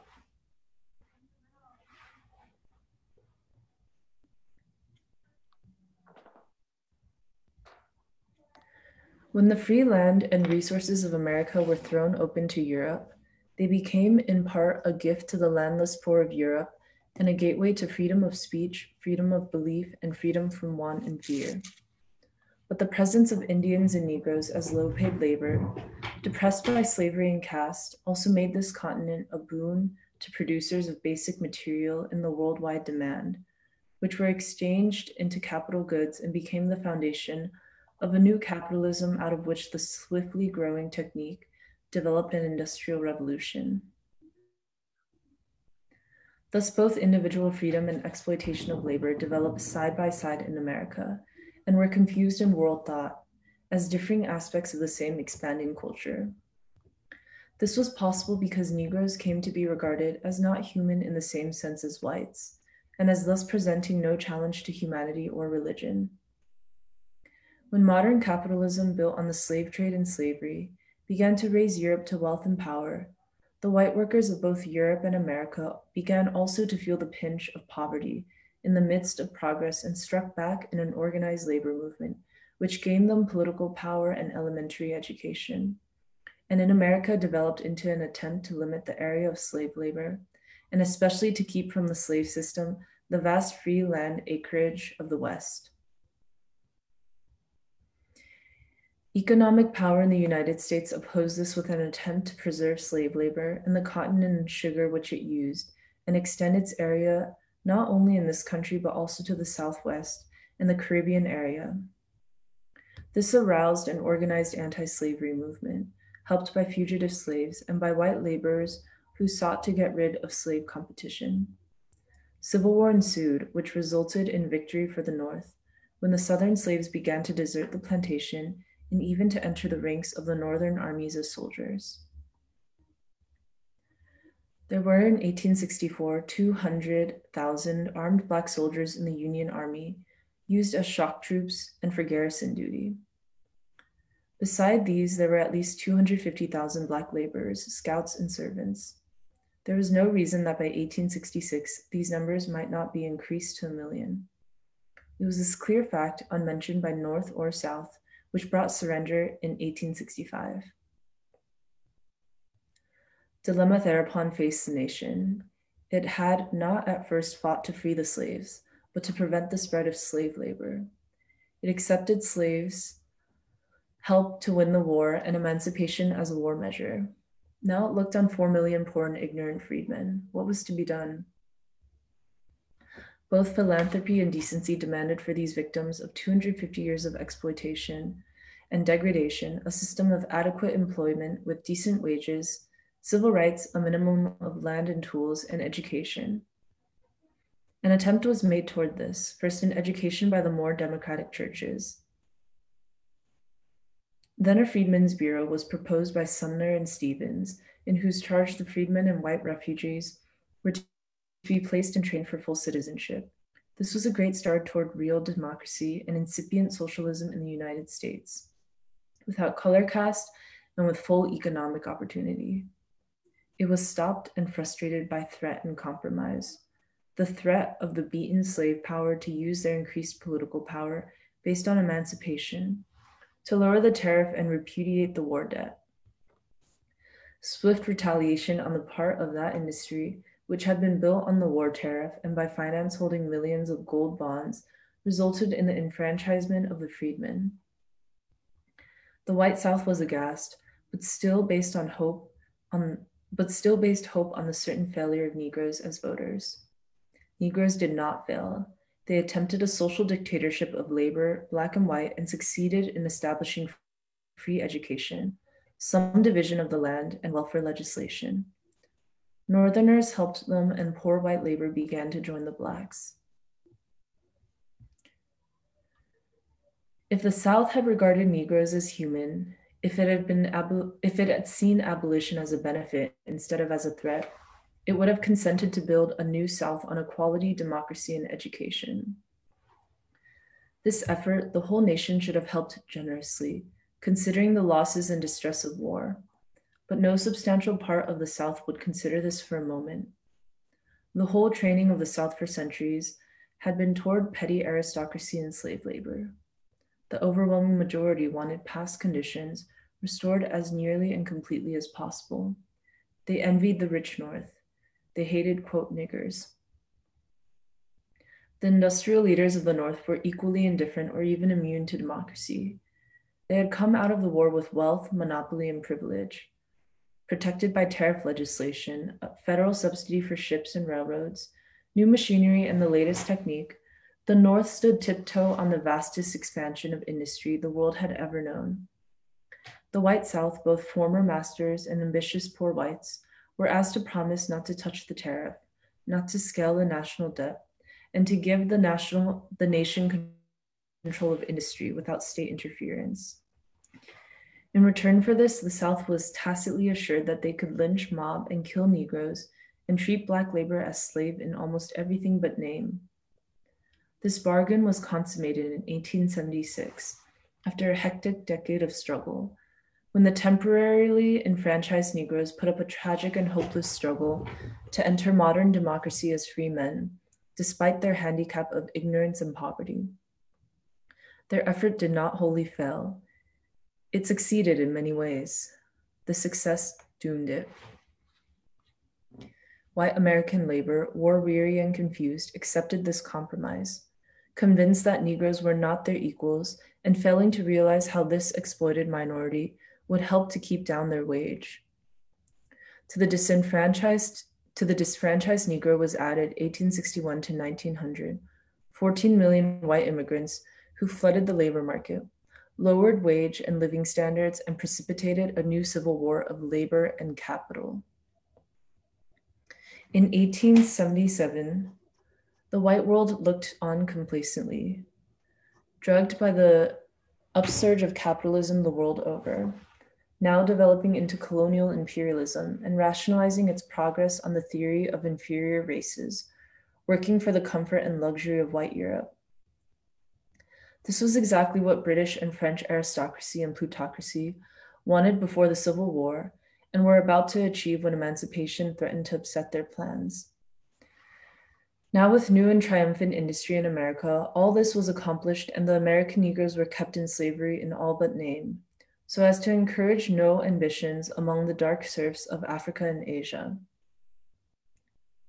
By 1885, the United States had adopted its basic philosophy. Quote, life was business and business was life. Civilization was the product of industry and industry was seed and product of human culture. Without profitable industry, nothing worthwhile was possible, and science, art, and religion were the gracious gifts of the merchant and his banker. The United States entered upon its fabulous modern career as the greatest industrial nation on earth. Business enterprise was free of practically all moral, conventional, and religious restraints. Americans lied, stole, murdered, lynched, and mobbed. Their untrammeled exploits became world legends, but wages rose, comforts multiplied, and the national standard of living increased. The poor boy who rose from poverty to wealth beyond the dreams of avarice by any sort of cheating and lying he could use, the errant boy who came to rule an empire of business assisted by violence and murder, the industry which extended over the nation and reached Europe and Asia by hijacking and deception the technique which performed miracles unheard of and undreamed of. For manufacturing millionaires, this was America. This was white supremacy. Big business consolidated its power in the last quarter of the 19th century under reckless, able, and unscrupulous leaders. By 1894, industry became a flight of everybody for himself, a fight of everybody for himself with monopoly of the necessaries of life as the prizes. Millions of property were transferred from the possession of the many to that of the few, without the knowledge of the many, nor their consent, without compensation and by falsehood, and in violation of law. Quote, every great fortune that rolled out of the 19th century was rooted in fraud. In their absorbing passion for the accumulation of wealth, men were plundering the resources of the country like burglars looting a palace. The share of the national income received by the richest 1.6% of the population rose nearly 100 from 10.8 in 1896 to 19% in 1909. Meantime, in this same America, free individual enterprise was reaching its practical limits. Cutthroat competition, anarchy of method, aim, and plan was throwing business into industrial chaos. Fortunes were mounting, millionaires multiplying, but the total economy was not safe. Here was a chance for the socialist theories of Europe to be applied, and our own dreamers like Henry George and Bellamy began to point this out. The United States turned to another direction. Through private planning and volunteer combinations, industrial effort began to be centralized and competition limited. This put curbs on individual initiative. The vaunted American freedom was disappearing and liberals complained, but business answered that this was in the nature of modern industry and social laws. To which the logical reply was that the state, the legal expression of the public will, was the natural organ to take over such private industry as could not be conducted efficiently by separate individuals. To this answer, America would not listen. In 1894, there were already over 400 combinations to monopolize the necessaries of life. The census of 1900 showed that half of these combinations controlled one third of the manufacturing resources of the nation. By 1908, there were 10,000 combinations with 31 billions of capital. In the 20th century, while the farmer's income fell and wages stood still, incomes of 10,000 and up rose 114% in nine years. The number of persons with incomes of 100,000 up increased from 6,633 in 1916 to 14,816 in 1929. Huge corporations replaced individual enterprise, and business increased to vast dimensions. But in such integration, there was not only no democratic control, but as one millionaire said, it was personal or oligarchic rule by divine right, in the hands of men to quote, whom God in his wisdom had entrusted this wealth. But these corporations, to function properly and completely, had to have certain functions of government police power, court injunctions, eminent domain in acquiring land and other property, control of money and credit, and fixing of wages and profits. To attain such powers, the corporations went into politics, first to prevent dem- democratic government from exercising these functions against monopoly business, next to control their exercise by the representatives of industry. The rise of modern corporation has brought a concentration of economic power which can compete on equal terms with the modern state. Economic power versus political power, each strong in its own field. The state seeks, in some aspects, to regulate the corporation while the corporation steadily becomes more powerful. Making every effort makes every effort to avoid such regulation. Where its own interests are concerned, it even attempts to dominate the state. The future may see the economic organism now typified by the corporation not only on an equal plane with the state, but possible even superseding it as the dominant form of social organization. It was not so much government taking over private enterprise as private enterprise taking over the functions of government. In Wilson's administration, automobile interests secured 240 million of public funds to promote road building. Soon the United States had the most elaborate system of roads in the world, ostensibly for the farmers, but really for an infant industry set on its feet at public expense. The airplane industry was financed by government funds. The pioneer inventors, like the Wrights, got next to nothing while financiers reaped fortunes. The same was true of shipping, railroads, radio, and other industries. Pioneering don't pay, said Andrew Carnegie. In many industries which individuals cannot develop, corporations are brought in and become more powerful than the state. There are in the United States 30 corporations with assets of more than 1 million, 1 billion each. Thus, United States Steel, United States Rubber, and General Motors take over the name and many of the functions of government, and yet make profit as private individuals. Thus, often the private corporation or even individuals can perform functions of a public nature which the state is unable to perform, as when a single millionaire provides a site for the United Nations or when a corporation televises their proceedings. These may be public spirited acts, but they are public functions, and it is a question if wealth should be allowed to accumulate under private control so as to perform work which the government under democratic control should be able to do. A society in which production is governed by general economic forces is being replaced by one in which production is carried on under the control of a handful of individuals. Quote, the economic power in the hands of the few persons who control a giant corporation is a tremendous force which can harm or benefit a multitude of individuals, affect whole districts, shift the currents of trade, bring ruin to one community and prosperity to another. The organizations which they control have passed far beyond the realm of private enterprise. They've become more nearly social institutions.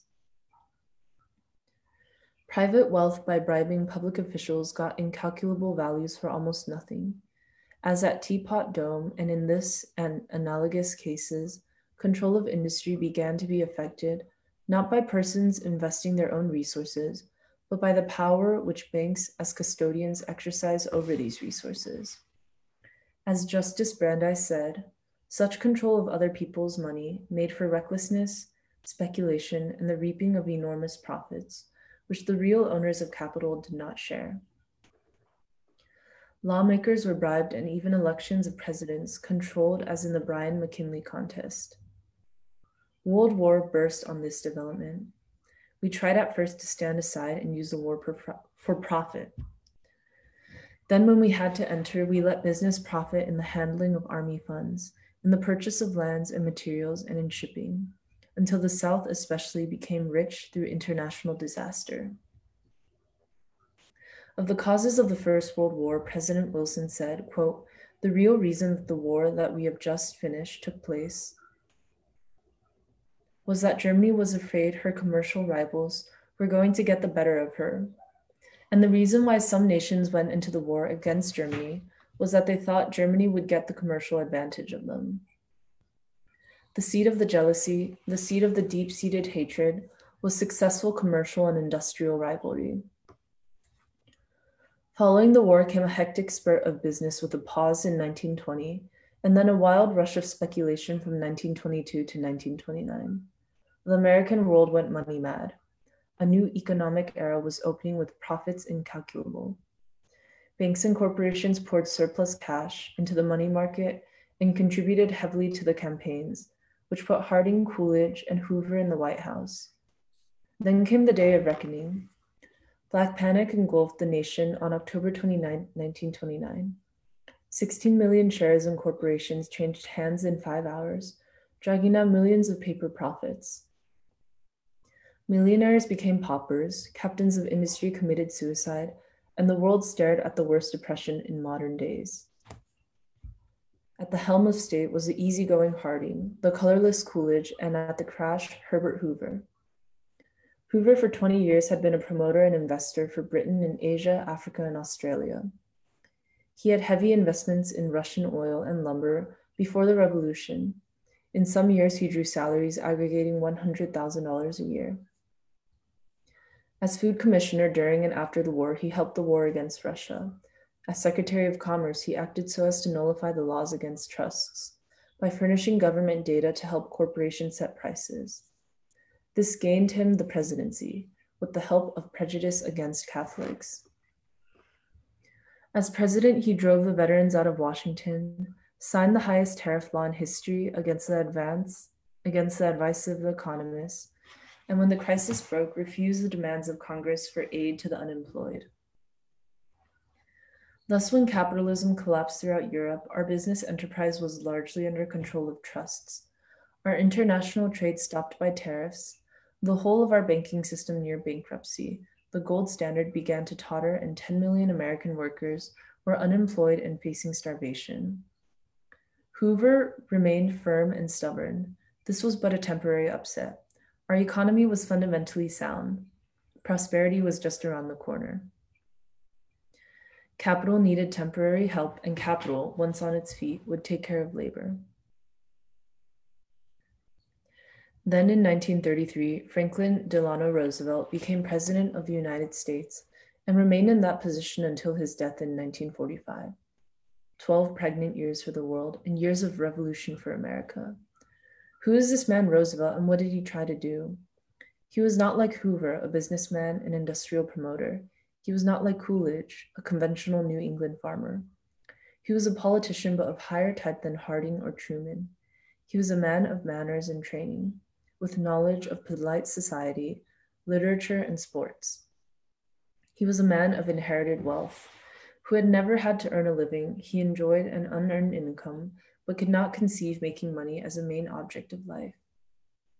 He said bluntly in his first inaugural speech Quote, the only thing we have to fear is fear itself, nameless, unreasoning, unjustified terror, which paralyzes needed efforts to convert retreat into advance.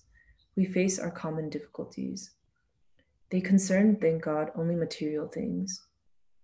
Values have shrunk to fantastic levels, taxes have risen, our ability to pay has fallen, government of all kinds is faced by serious curtailment of income. The means of exchange are frozen in the currents of trade. The withered leaves of industrial enterprise lie on every side.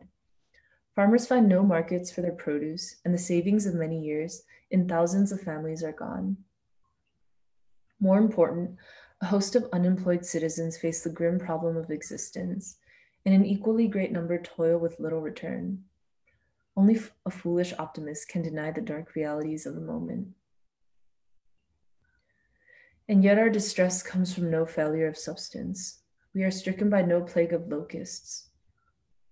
Compared with the perils which our forefathers conquered because they believed and were not afraid, we have still much to be thankful for. Nature still offers her bounty, and human efforts have multiplied it.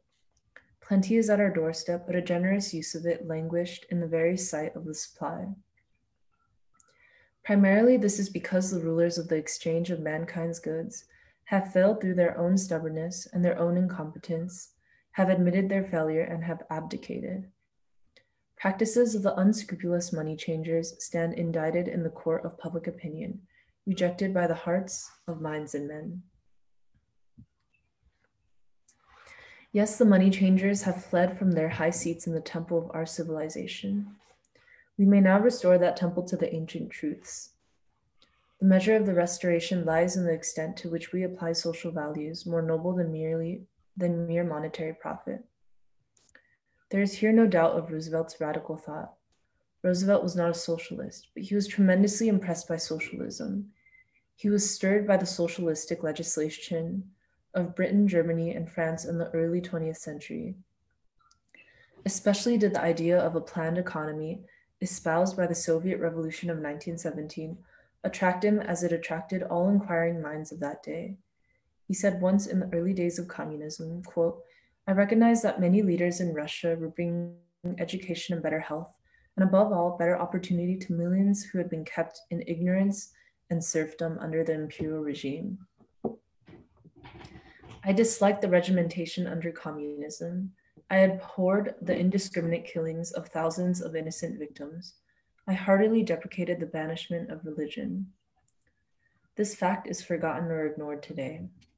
The Trotsky propaganda and the extirpation of Russian treason had repelled him and many others, but the basic plan of economic reform sank deep in the minds of all liberals, even of many, even of many who today are swearing by high heaven that they never never saw anything hopeful in the Soviet Union.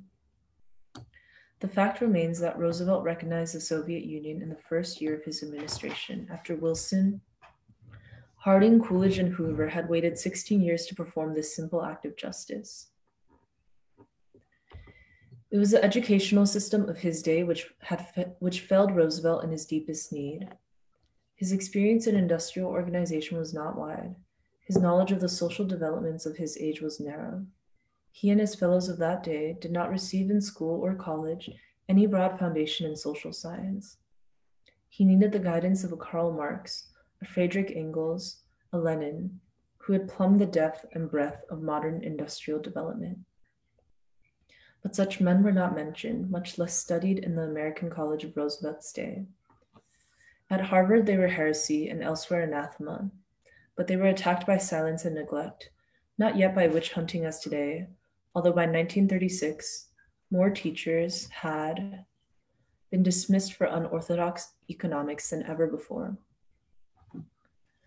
Roosevelt's brain trust was ridiculed because an executive tried to appeal to science instead of industry for guidance. The appeal was not conspicuously successful because science, more especially social science, was in its ivory tower stage and had little truck with politics and business. The Harvard professor on whom he called for advice on finance was far too theoretical for current money problems. In general, it was clear that American study of social problems was superficial and academic and furnished slight hope or scientific help for Roosevelt. Sociology in the United States had not yet taken itself seriously. With Harvard, it long hesitated even to call itself a science, but modestly regarded itself as a collection of miscellaneous facts about human beings, arranged in statistical tables or mathematical formulae. A real science of human conduct was simply beyond the conception of most teachers of sociology. Human action was viewed, therefore, either as pure chance or the result of undiscovered or undiscoverable law.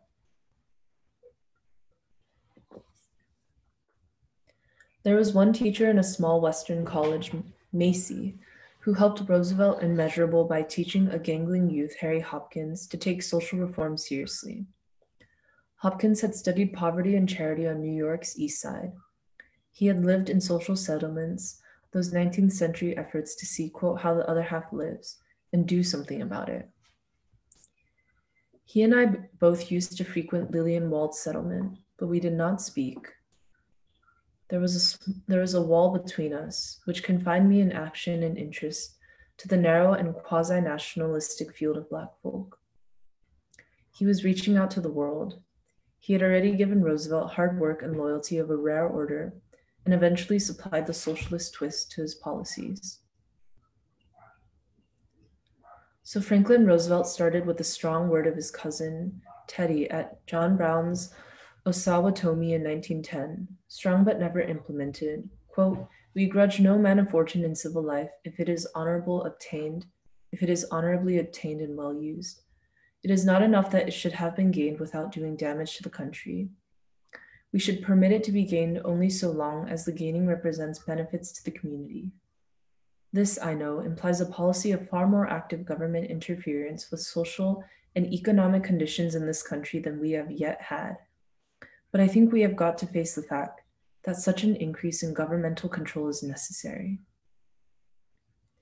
Roosevelt faced three fields of effort restoration of industry, relief distress, and reform of the social organization. The Soviet Union would have advised first reform, then relief, and finally restoration, with the thought that an overall plan of reorganized economic life would be prerequisite to any permanent relief or any reorganization of industry which would avoid waste. But this would have been impossible in a land which was sure that despite temporary disaster, Ours was the last word in industrial organization.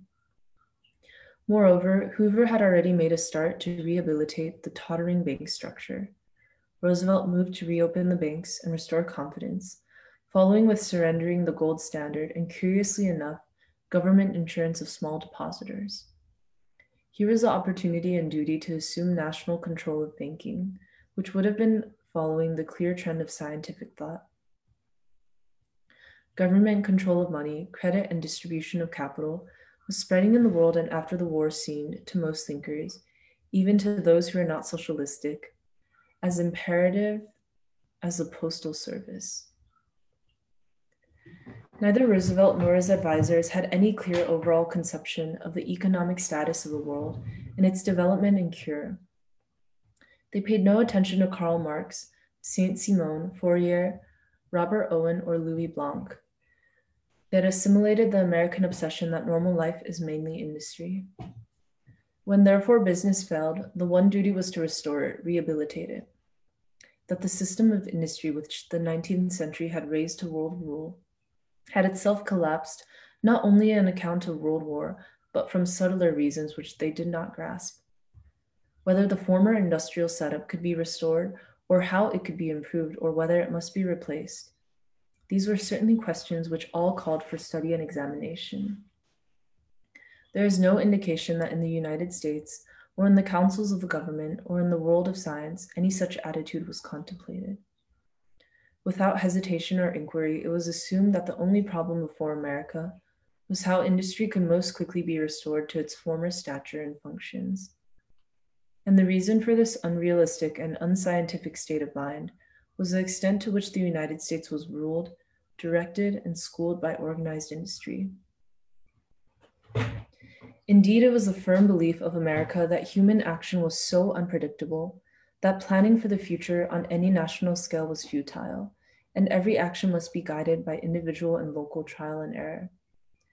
Yet most men knew that this attitude was unrealistic and forced on the country by selfish business interests.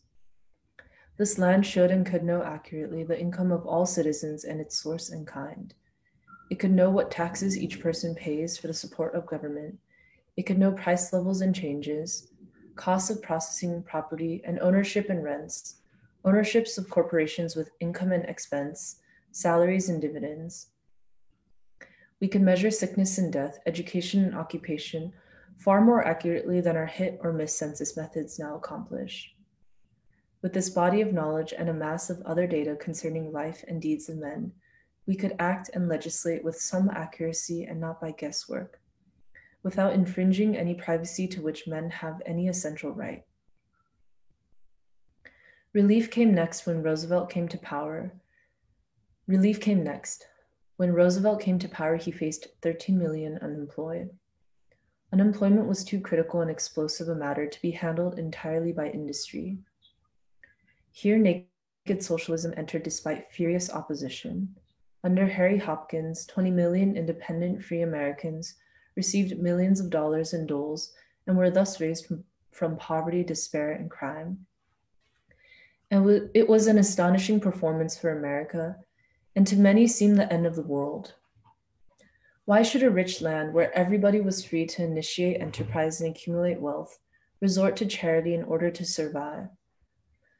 The plain answer was that millions of Americans were not free, could not earn a living, and faced starvation. That millions more of Americans dependent on the spendings of the presently unemployed faced analogous disaster. The country had no time even to inquire into the real causes of this situation before they must feed the hungry and make work for the idle.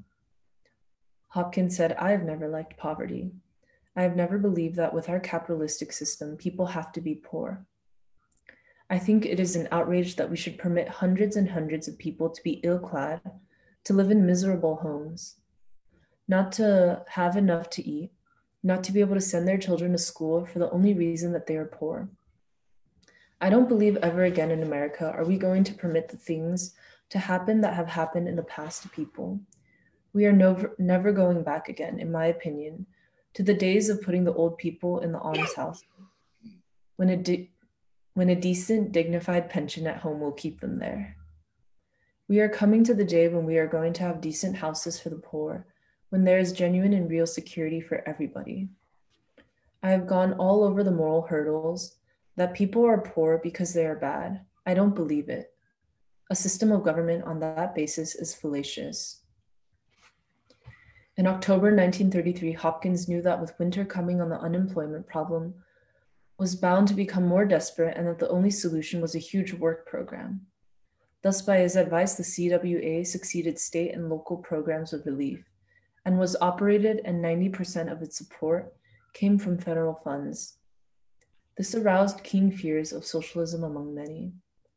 It was one of the broadcast programs ever instituted by the United States government and sought to provide individual work as near as possible to pre- to previous employment with pay prevailing wages with a minimum of 30 cents an hour. The winter of 1933 to 34 was a terrible one with severe cold and later floods and hurricanes. Suffering was widespread, and the initial appreciation of 400 millions was supplemented by 950 millions to sustain 20 million in distress. In three and a half months, the CWA built or improved 40,000 schoolhouses, laid 12 million feet of sewer pipe, built 496 airports, and improved 529 others. Built or improved 255 million, I mean, thousand miles of rat road, employed 50,000 teachers to teach adults and open rural schools, built or improved 3,700 playgrounds and athletic fields.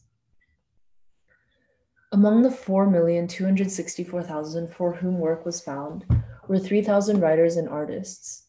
It will take the nation long to realize what was done for American culture by this great gesture before it was sabotaged by organized industry. Indeed, under present restrictions, the truth may never be known. Borglum the sculptor wrote, You have the only department that is free to help the creative impulses of the nation. All other aids take in the character of hard business. This part of the program brought the most bitter criticism and was the first to be dropped. With the passage of the Omnibus Work Relief Bill, there appeared three divisions of the relief program a general clearinghouse, the PWA under Ickes, designed to help private enterprise by pump priming, and the WPA under Hopkins, designed to furnish work, regardless of its commercial value. This program eventually cost $10 billion. The enemies of the New Deal pounced on the WPA as a matter of handouts to ha- panhandlers. Only Roosevelt's popularity saved it. It rescued not only 20 million needy, but the manufacturers, shopkeepers, and landlords dependent on them. The attempt to rescue the farmers from bankruptcy followed in part the American industrial pattern, which was to raise prices by artificial scarcity. Thus, in a hungry and naked world, we had the extraordinary spectacle of food being destroyed and the production of necessary materials curtailed. Yet for a hundred years it had been known that the earth could provide for the wants of men if reasonably distributed. Mm. A national survey in 1934 when there were 12 million unemployed and nearly 20 million on relief, reported that there could be plenty for all. But as Roosevelt groped toward that ideal, in the same year, the superintendent of schools of Gary, Indiana, that steel trust town, made headlines and secured investigation by Congress when he declared that certain members of the quote brain trust had confessed to him that they aimed at overthrowing our government and establishing communism in this country. The real underlying of effort was to transfer some of the swollen income of industry to the persons who raised basic materials. Big business was, ne- was ever concerned to prevent abundance of goods from flooding the market. The New Deal sought to bring agriculture into this program because the farmers during the war had so increased production that now farm prices were about to collapse. To do this directly by taxation on business was opposed by industry, but since it must be done, it was accomplished by destruction of food and by bonus. But the bonus, instead of reaching the dirt farmer, quite often reached only the junker land monopoly, which was applying capitalist methods to farming and reducing the dirt farmer to tenancy. The attempt to go further and help the small farmer with his mortgages was sabotaged largely by the Supreme Court but that Roosevelt was far ahead in his thinking of the average intelligent American was clear from the revolutionary nature of his next steps. The Tennessee Valley Authority and the National Recovery Act, both of which involved reform of basic American economy. The most startling measure of the New Deal was the National Recovery Act, by which the government tried temporarily to assume direct control over the entire business of the country. It did not directly take over industries, but invited representatives to Washington to work out codes of fair dealing to be followed. Industries which refused might be put under a blanket code. Those which violated the code would have the Blue Eagle, symbol of cooperation, taken away. By the end of Roosevelt's first year, nearly 400 codes had been drawn up, and 90% of the industrialists of the country were supporting the NRA. The terms fixed minimum wages, prescribed hours of labor, abolished sweatshop and child labor in various industries, and required businessmen to submit to the examination of their books by government inspectors. Uh, we could, I think we can pause there. That's Okay. Five pages. Thank, thank you for reading. it. Yeah. I mean, there's there's a lot uh, in this chapter. Uh, it's hard to find a place to pause, but uh, essentially, I think the first part of first half of what we read was kind of a summary of what had happened between. Really, he gave a brief overview of the founding of the nation until the time he was writing, and uh, the second half of it was going more in depth about the Great Depression and uh, Roosevelt and this kind of great very interesting what he says. I mean, kind of an experiment. I think he even used the word revolution in some ways in uh, American government. Um, but there's, there's a there's a lot there for us to to discuss. Um, I mean, uh, at least start maybe starting at the beginning. This point he made uh, is kind of parallels what we were discussing earlier about he saw the promise of America, especially what it meant to the poor of Europe but of course he also sees the the ways in which you know it hasn't seen the humanity of black folks so he gives a very kind of uh, sophisticated uh, perspective on the on the possibilities of america and then he walks us through what's happened with uh, reconstruction being a moment in which those promises could have been fulfilled. And very interesting he, he, he frames the defeat of reconstruction as something very vital to the emergence of colonialism and imperialism because with the defeat of Reconstruction and the defeat of what he called the social dictatorship of labor, black and white, the American state can move towards becoming an empire, going into Cuba, the Philippines, and Europe also. Very interestingly, the European empires could find more of a vindication of the theory of racial inferiority to, uh, to, to justify colonization of Asia and Africa. And he talks about the growth of these monopolies uh, and, and it says every single fortune of the 19th century was built on fraud. And uh, if you compare the monopolies, the monopolies of today make those monopolies sometimes look like you know small stuff. You know what I'm saying? When we t- we're getting into the big tech monopolies and stuff, um, and the World War, the Depression, these ineffective president, corrupt presidents like uh, Coolidge and uh, Harding and Teapot Dome scandal, and then Hoover he briefly mentioned how Hoover sent the veterans back from DC. And that was actually a reference to uh, when the Depression had hit, there was the bonus army, which is all these veterans who had fought in World War One who came to get some relief from the government. And Hoover called the uh, military to suppress them and send them back very violently. Uh, but then this is what I found very interesting, how he talks about the election of Roosevelt and Roosevelt as a man very contradictory man, a man who's who's very wealthy but doesn't see money as uh, he doesn't understand a life driven by just the accumulation of money. A man who's in, taking seriously the Soviet experiment, even if he's not a socialist. Very interesting. And this figure, Harry Hopkins, also, who's this Midwestern social worker who's also taking seriously this question of poverty. And uh, it's quite, I mean, it's it, when we talk about how we're ignorant of our own history. Some of the things which we talked about, literacy campaigns, uh, these artistic campaigns, I think very few people know that any of this was ever attempted in the US. And the, some of the acronyms which you use, the CWA, uh, which is Civil Works Administration, the WPA, Works Progress Administration, those were basically attempts where they said, we're going to give everyone employment and we're going to build, rebuild the infrastructure of the country, schools, hospitals, roads. And we're actually going to hire people and put them to work you know trying to deal with this question of severe poverty. And uh, you compare that to the democratic party of today where we're saying spending billions of dollars in the election and has no serious program of putting people back to work. Quite interesting contrast. I mean those are some of my initial thoughts on it.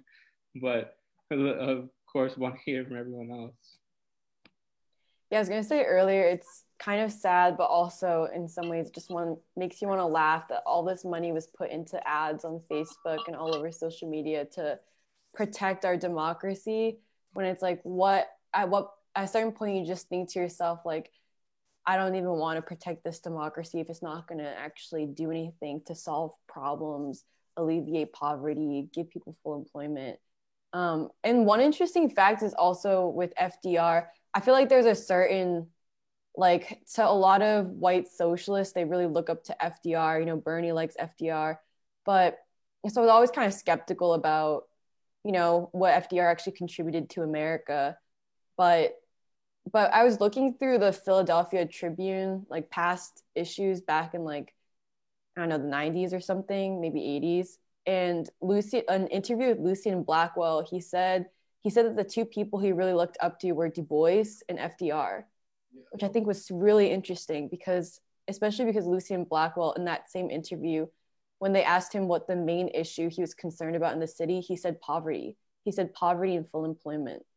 Um, so it's interesting connecting it to what you just said, Jahan, about this experiment, these administrations, and also not just any, I mean, not just like, you know, um, the work projects weren't just about manual labor, but also that they wanted to employ artists. Like a mm-hmm. lot of the great photographers and artists of the time documenting what's happening in history, the poverty, the um, projects to help um, help with poverty I think a lot of the ph- photographs that we've seen that are just really moving from this time period, even the civil rights photographs, are from people who were employed, um, who got a lot of funding from the same administrations. Mm-hmm, mm-hmm. Or those murals, you know, like in San Francisco, Coit Towers, they're so influenced by like Diego Rivera and the Mexican muralists. And it was an art that really reflected the dignity of the working man. And you can see it the way they paint them in all different colors. They paint them as darker peoples you know and it's just it's just it was like the i mean since i mean after that there'd be the black arts movement but it was it was a time that really re- where art was really had a purpose you know and art was really animated by something and i think this was also this time period was also something that king references a lot when he's putting out like a social program he's saying he says like in the speech, um, you know, the crisis in American cities, um, where he's talking about why these slums, you know, why this poverty, the white world has created it. And it's not necessary. You know, there was a time just 30 years ago, we were bankrupt, but we still did this for people. But even just the economic theory that if you uh, just if you give some kind of social welfare protection to people, I mean, then you can at least have an economy, you know, just basic labor economy. It's just all heresy now. Mm-hmm, mm-hmm. Um, yeah, yeah. But I mean, also the influence of, I mean, just when the Communist Party and communist and these ideas were somewhat, they were an influence in American mm-hmm, society. Mm-hmm. It was before McCarthyism. And, you know, like, um, yeah, I mean, like the CIO be like fighting for uh, integrated unions and, you know, that history also is, is, is our history so like John was saying, we don't know it. Um, and we don't know what to draw on. We don't know to draw on Reconstruction. We don't know to draw on the New Deal, and not just you know a fake Green New Deal, but a real New Deal for mm-hmm. people. Mm-hmm. Mm-hmm.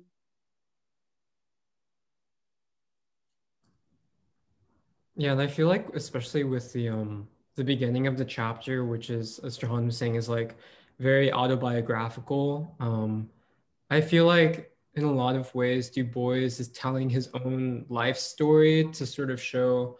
Um, it's like to to paint a picture to like show the importance of what is the ideological and historical framework that someone is coming from because i feel like he also uses that to maybe even like when he talks about um, how him and harry hopkins were working in the same social work you know in new york but they were kind of divided by the color line um, and i think one of the questions that i have you know coming from that initial part of the chapter was when Du Bois talks about this provincialism of um, being a, being a Negro or viewing viewing the problems of America from the standpoint of the American Negro.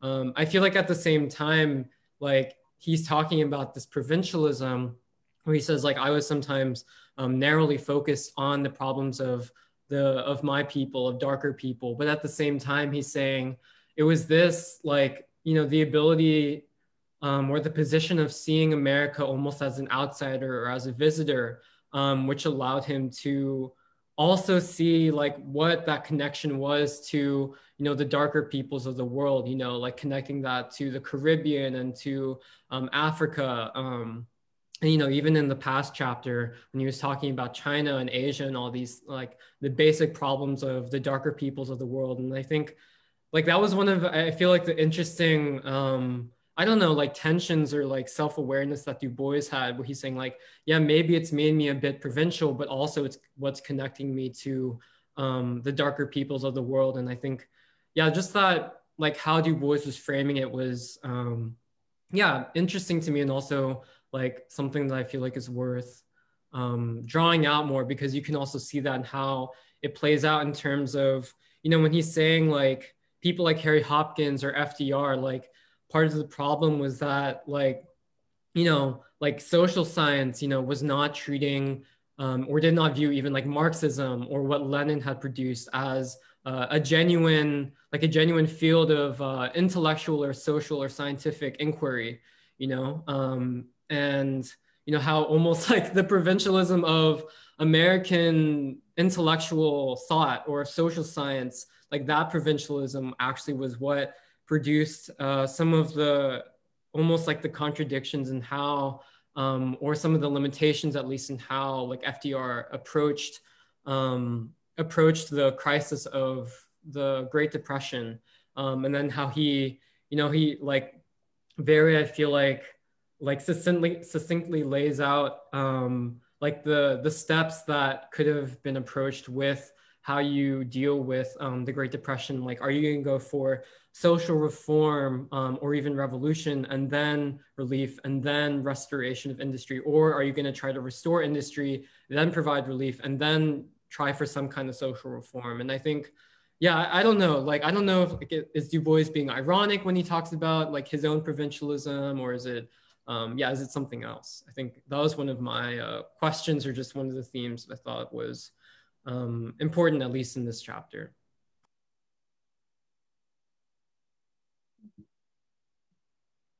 Doc, did you have thoughts on that on Jeremiah's question? So, uh, you know, um, you know, Du Bois is so um, alive. Mm. He, as a thinker, he he brings life to the study of human beings and human action, as he calls it.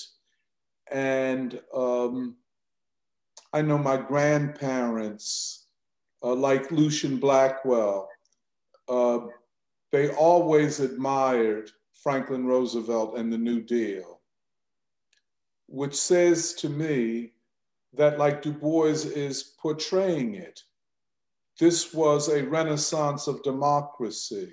And it was being carried out by people who had very little experience with actual and full democracy, including himself. Mm-hmm. Uh, and um, and we're back to this idea of an experiment. The Soviet Union is experimenting, and now the New Deal is an experiment. In the throes of a deep crisis. And I guess he's suggesting that out of crisis comes the willingness of people to experiment. And the other thing that I, you know, and Yvonne and I were talking about this last week. We were talking about how it's not just uh, knowledge of being smart, it's the values that you were raised with. Mm. And he's always a person that wants to know the inside, the interior life of people that have been, uh, that are now having an opportunity to make a contribution to their nation, to their society, or to humanity. And what kind of people are these? And he and he evaluates um, Franklin Roosevelt. And to be honest with you, I think most historians and most people that lived during that time would have agreed with Du Bois's evaluation of Roosevelt. That he was honest, that he was prepared to look at the Soviet Union and the experiment there, and that the world, and this is a claim that he made earlier, I think, that by its example, socialism in the Soviet Union, in the midst of this great crisis of the Depression, uh, was influencing the way people thought mm. about society and, uh, and such. But the, I'm, I'm just so uh, moved mm. by his emphasis upon democracy and how democracy, if fully implemented, would take society very near to socialism, mm. if not to socialism. That capitalism, what he calls industry, which is a metaphor for the capitalists, were always against democracy. And so, you know, it, it seems so much appropriate for the time that we're living in, for the discussion we had earlier. Um, because it, I, I, let me, because it's always so easy to give up on everything, to abandon, I would say, a realistic optimism, and to retreat into cynicism.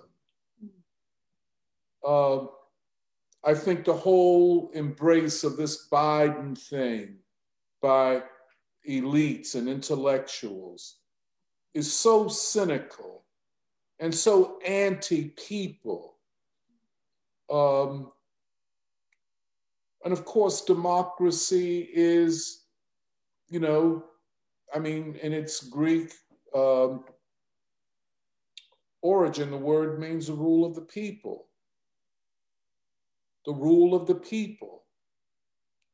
And um, now we're so far away from that. But we're in a crisis almost similar to the Great Depression. The numbers say that there's been no level of poverty, unemployment, and, and other dislo- economic dislocation since the end of World War II. talking about almost 75 years. So it's not since the Depression have we experienced this. Not since the Civil War has a nation been so divided. So we have two of the greatest crises in American history, the Civil War and the Great Depression, uh, coexisting at the same time. And what is the way out? And, and just, I think Du Bois, I mean, his his faith in science and social science and knowledge, but also in morality, in character, mm. in honesty, truthfulness. And that's why he gives a lot of uh, attention to Henry Hopkins. We don't know him, but he was an administrator who said, I mean, and really a socialist. And as Du Bois said, he gave the socialist character to many of the New Deal programs. Uh, I, am just, it's, it's just impressive uh, from a, a, literary point of view.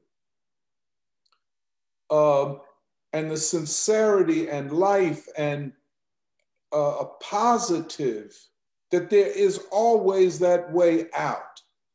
And, you know, he's not like identity politics or people who talk a lot of trash.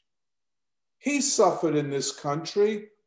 He was not satisfied with this country because of what it had done to Black folk, enslaved Black folk. But he did not end there. He mm-hmm. knew what his own, you know, he talks about his subjective reaction. You know, and he had that tendency to withdraw from white folk. He really did. Uh, and I know it. I know what that's like. You can't, you know, like, you know, let me say, a lot of people, they talk about, oh, our family went across the nation and we visited here. As a Black person, I knew, we always knew we couldn't travel across the nation. We could barely travel to the, the New Jersey shore because there, it was a limitation upon what we could do in this country. And so Du Bois doesn't uh, uh, relegate that to, well, that happened then. No. And he says how that impacts him. But he still saw this possibility. And the other thing, he always saw the working class, the unemployed, the hungry, the farmers. This is, this is, these are things that I think have to be, um, we have to talk about it. And, and, and the way Michelle reads it, it's just like, you know, you can almost, it's like Du Bois talking, such a, uh, I mean, really, Michelle, you, um, everybody could not read and, un, you know, because you read it so we understand it, so we feel it, so we can fully appreciate it as a work of science and a work of art.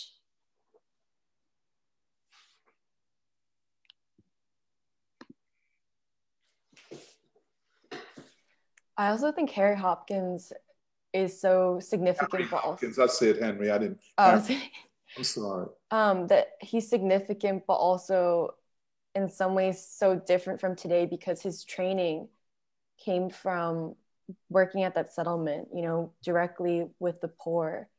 Um, you go to the poor, you live there, you understand, and it's not really, it's not the same today. Like, that's not where you get your training. Um, you kind of just go directly. And if you're interested in helping people, a lot of young people, you're taught, you're encouraged by your professors to go directly into a nonprofit, which is like two levels above the people. Um, and versus Harry Hopkins is kind of interesting because Du Bois even says that Roosevelt owes a lot to that one professor, Macy, who I don't know a lot about, but this professor Macy who encouraged Harry Hopkins, this eager young man to go directly to the settlements and learn from the poor, learn what it's like. Um, I also think it's really beautiful that Du Bois starts the chapter, which is titled The Reign of Roosevelt, not on Roosevelt, but on himself.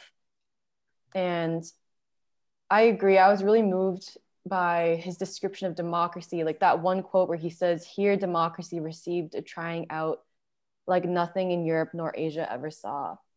And I mean, this work is called Russia and America, two great experiments.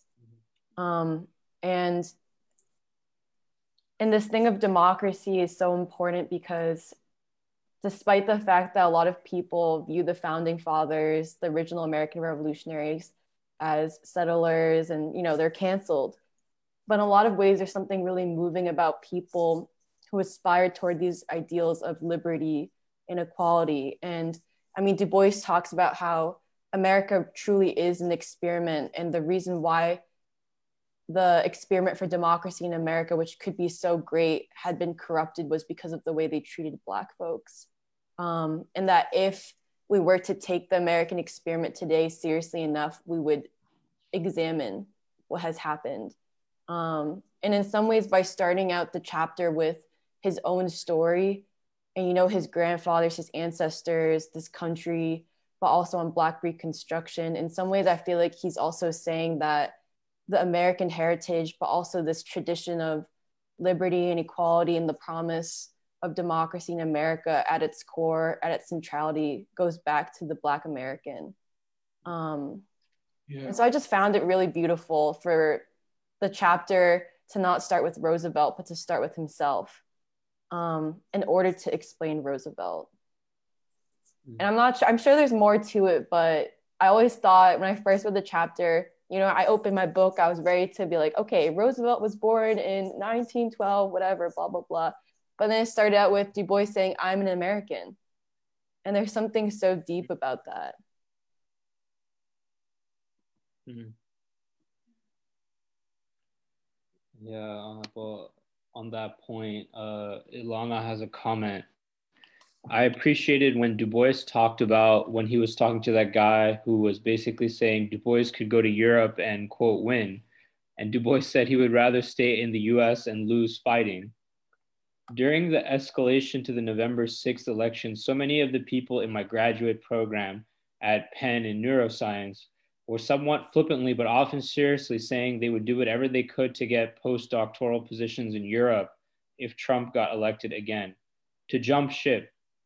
These comments often made me ask myself, at what point would I ever leave the US? Du Bois's assertion that he belongs to the US and that the US was his country is very moving to me. It brings up thoughts and feelings of responsibility and deep appreciation to my country despite its sordid history.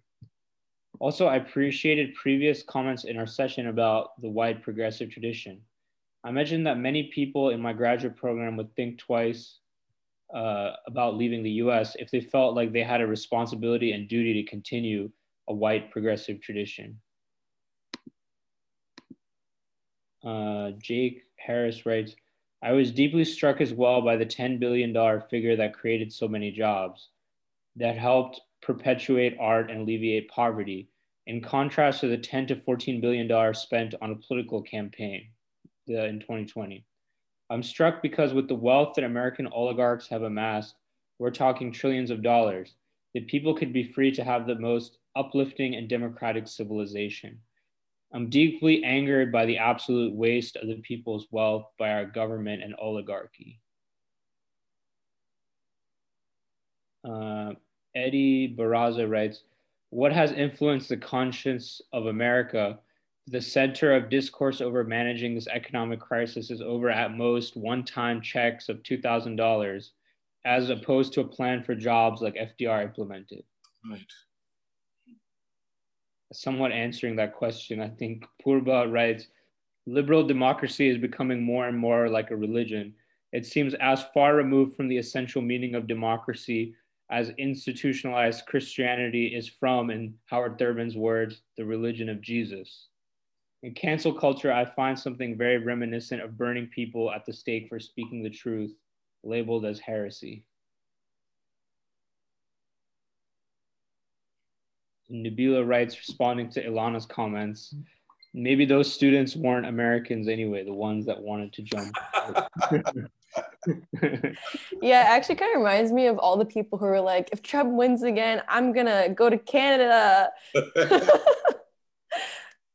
Right, right. No, it's true. I mean, it shows this uh, kind of, we're saying this managerial cosmopolitan class, like how they have a lack of commitment to any society. You know, in comparison to the the people who are like, okay, they're saying America first, but you know they're gonna live and die here. Like their struggle is here. They're not gonna be like, I'm gonna move, get my PhD, go to Canada or Europe or wherever I can get a plum job, or even back to a neo colony if I can make more money there you know what I'm saying? Uh, there's something. I mean, I, I, agree. Something is beautiful about Du Bois when he says uh, this. I'd rather lose fighting. It reminded me of Muhammad Ali when they're like, yeah. I'm saying, "I'm not running to Canada. I'm not draft dodging. I'm here. I'm ready to fight you. You're my enemy." You know what I'm saying? It's like that. That's what we call taking a stand. It's not about that's running away. yeah. no, that's also one of the things that struck me the most from this chapter was like Emily, Doc, Jahan, you talked about the, the way that he laid out the start of the chapter where he's saying, okay, I could have been in Africa, but I would have been a slave of European or American investment. Like, you know, he wouldn't have seen the world as clearly. He could have been in France and Europe, but he would have been cut off from the Negro people and their problems. And yeah, it, it actually makes me think a lot about James Baldwin and recently, I think um, in the past few months, a new documentary from 1970 came out um, from from yeah about his time in Paris, uh, about his like two decades lived in Paris. And there's one scene where he's in Beauford Delaney's art studio, and he's he's complaining. I mean, he's not complaining, but he's kind of illustrating the the tragedy, you know, of Black America. But then he says, you know, but I will say I wouldn't give up all the tea for China. I wouldn't give up all the something else, you know, um, to be to be white because I I don't know how I would live with all these lies. You know, I wouldn't be able to live with all those lies. And and then I know um, it also made me think of that that quote when he was saying that um, I think he wrote somewhere, maybe it was in Take Me to the Water, about how um, after he was reading about the murder of Dorothy um, Dorothy Counts, I think, um, or the way, not the murder, but maybe the way she was treated. Um, right, that um, he wrote, I could simply no longer sit around in Paris discussing the Algerian and Black American problem. Everybody else was paying their dues, and it was time I went home and paid mine. And yeah, I mean, in that spirit, it's just, I feel like, you know, it's it's the spirit of the American Revolutionary that you also see in like Grace Lee Boggs, who says you have to love America enough to change it. And yeah, I just think it's tremendously beautiful, and it's also the spirit to come back to right now in a moment of so much cynicism. But yeah, actually, when we were reading the first few pages, I thought so much of the spirit of Baldwin and the spirit of Robeson coming through Du Bois, even though, you know, they weren't necessarily overlapping. These were different times. They weren't of the same generation, but it's it's really settling to know that, you know, we're placing ourselves back into that tradition. And also like when he says when Du Bois says like to to describe the word that like how I feel about America as love would not be English. Like it reminded me, it also reminded me a lot of um of King when he talks about these three different forms of love, you know, and ending with agape as something going beyond just liking somebody or something. Um, but actually this um what he says is like this creative um like genuine understanding or um I forget how exactly he says it, but this goodwill towards all men, you know, and I think that's really I yeah, it's like similar to Baldwin where he's like, I can't, you know, I can't like you, or like King says, I can't like you if you're lynching me, or if you're um yeah, like burning down my home or like segregating me and like confining our people to poverty, but like I still like love you, which is something much deeper and much more um yeah powerful than the sentimentalism which um, is how people under like a lot of people understand love in american society. It's just sort of like this you know what king says like the sentimental bosh you know? Um, and yeah i feel like when du bois is saying like it's not i can't even describe it in english like how i feel towards america. It's like this much more concrete or rooted sense of responsibility which is in many ways like it is the truest or highest form of love but it's like so in many ways it's so foreign to like what is um you know what is popularly accepted or pushed out is like oh this is what love means. And yeah i feel like that was one of the really moving parts of yeah of like the beginning part of the chapter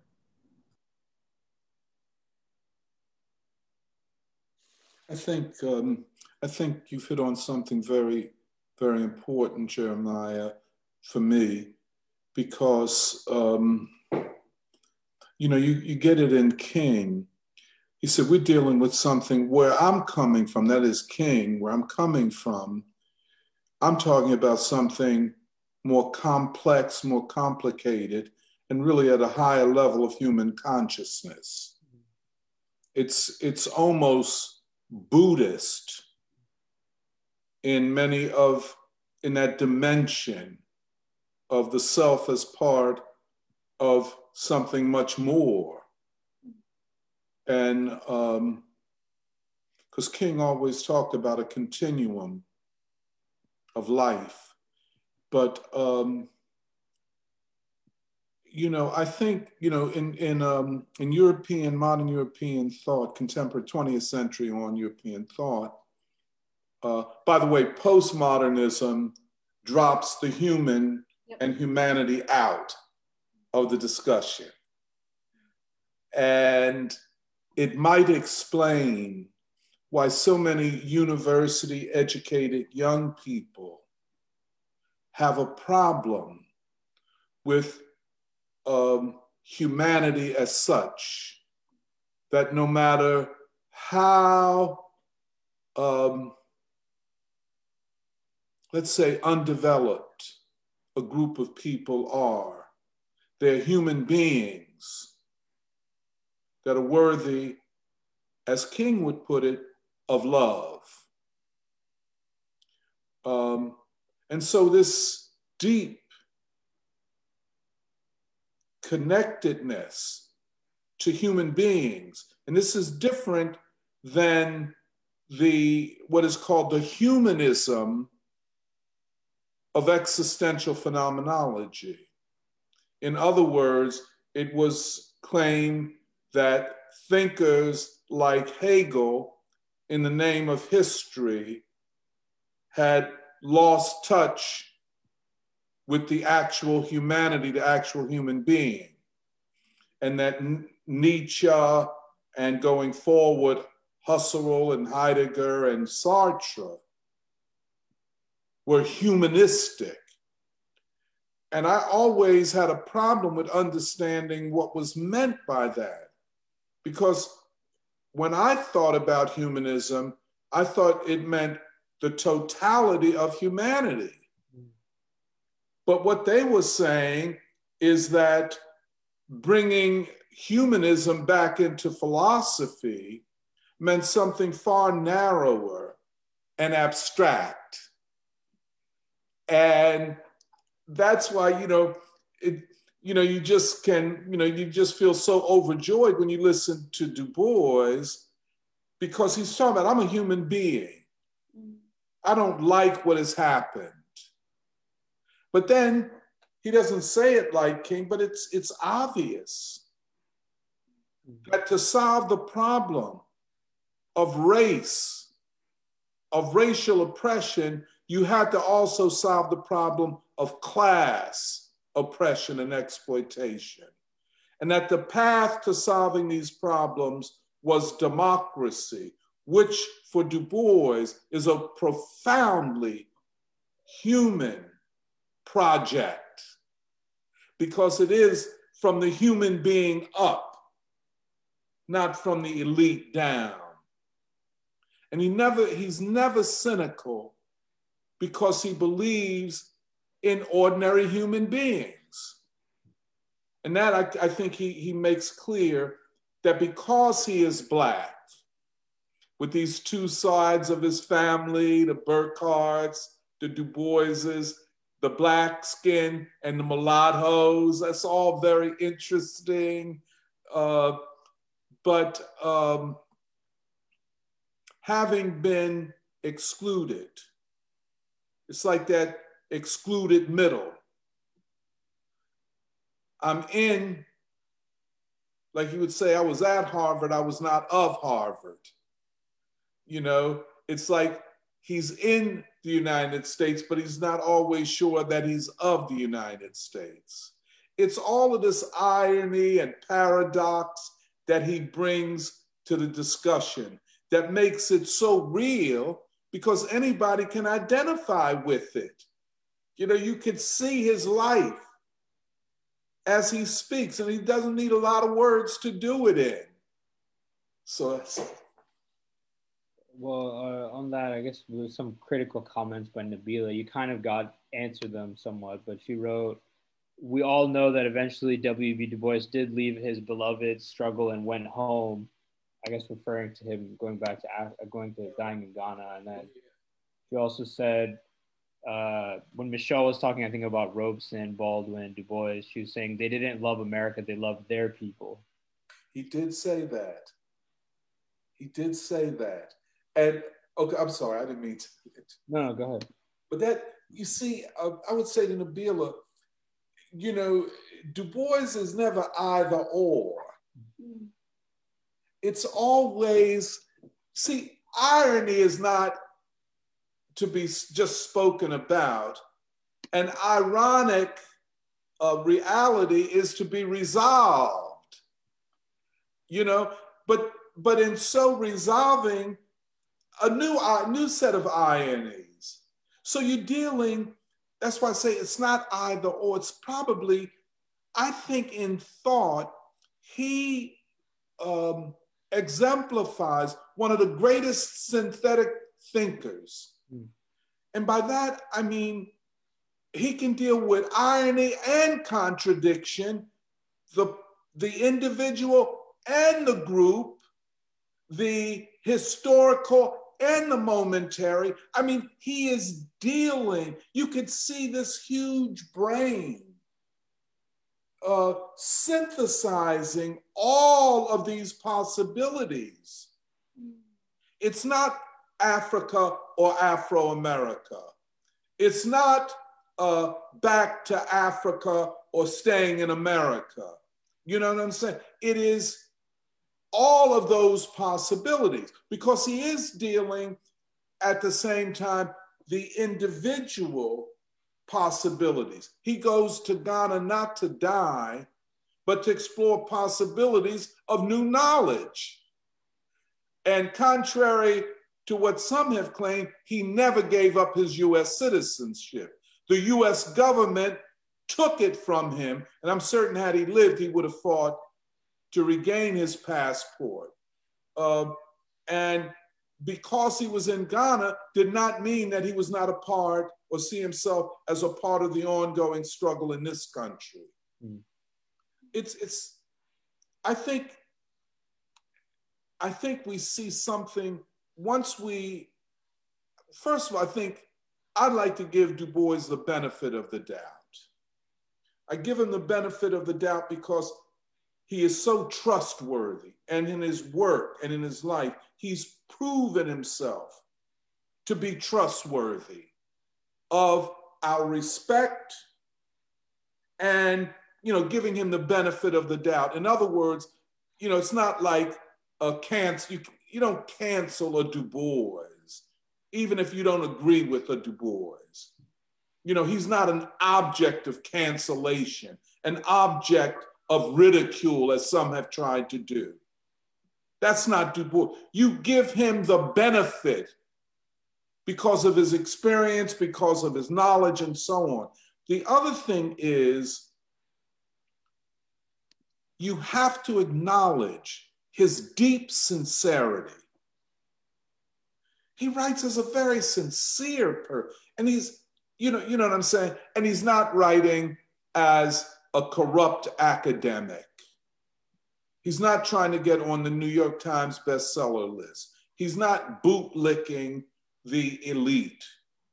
So, um, just just to kind of, you know, I don't see his going to Ghana. I mean, he was running into very great difficulties in doing his work in this country uh, because of McCarthyism, because of the betrayal of what Glen Ford calls the black misleadership class, you know? So it was, it was very difficult, but he did not abandon black people in America, uh, nor did he see Africa as the answer to the black problem in the United States. There's a lot we could tease out about that in terms of contemporary uh, ideological issues.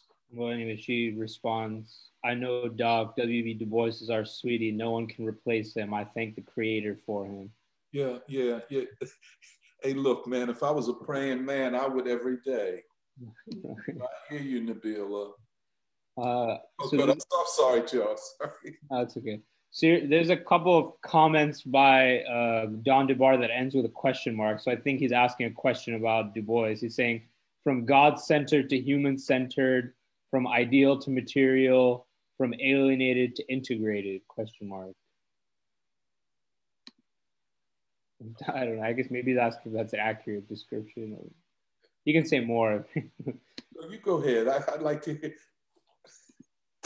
I mean, yeah, but anyway, what Don is kind of writing also makes me think of what you're saying that Du Bois has a synthetic kind of thinker, alienated to integrated, yeah. maybe even integrating ideas from religion and about God with the human centered.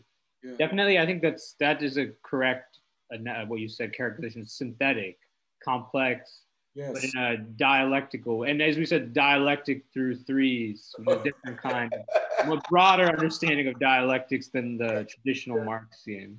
Yeah.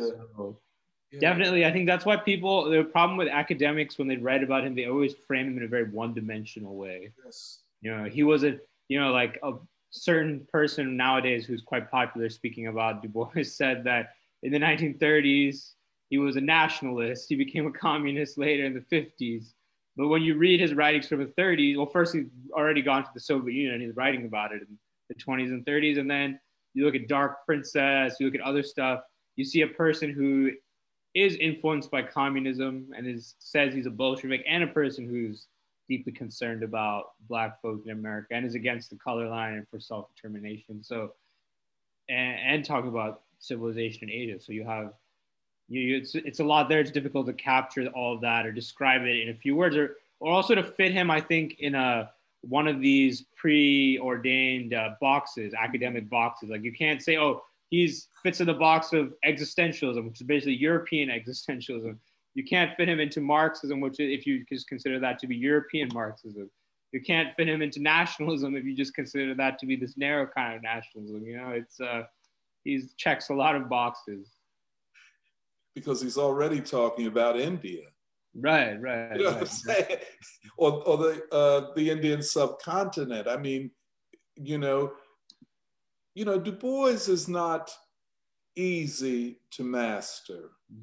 A lot of, you know, and this is why, you know, I'm I prefer that discussions on Du Bois uh, limit um, how much academics have to say.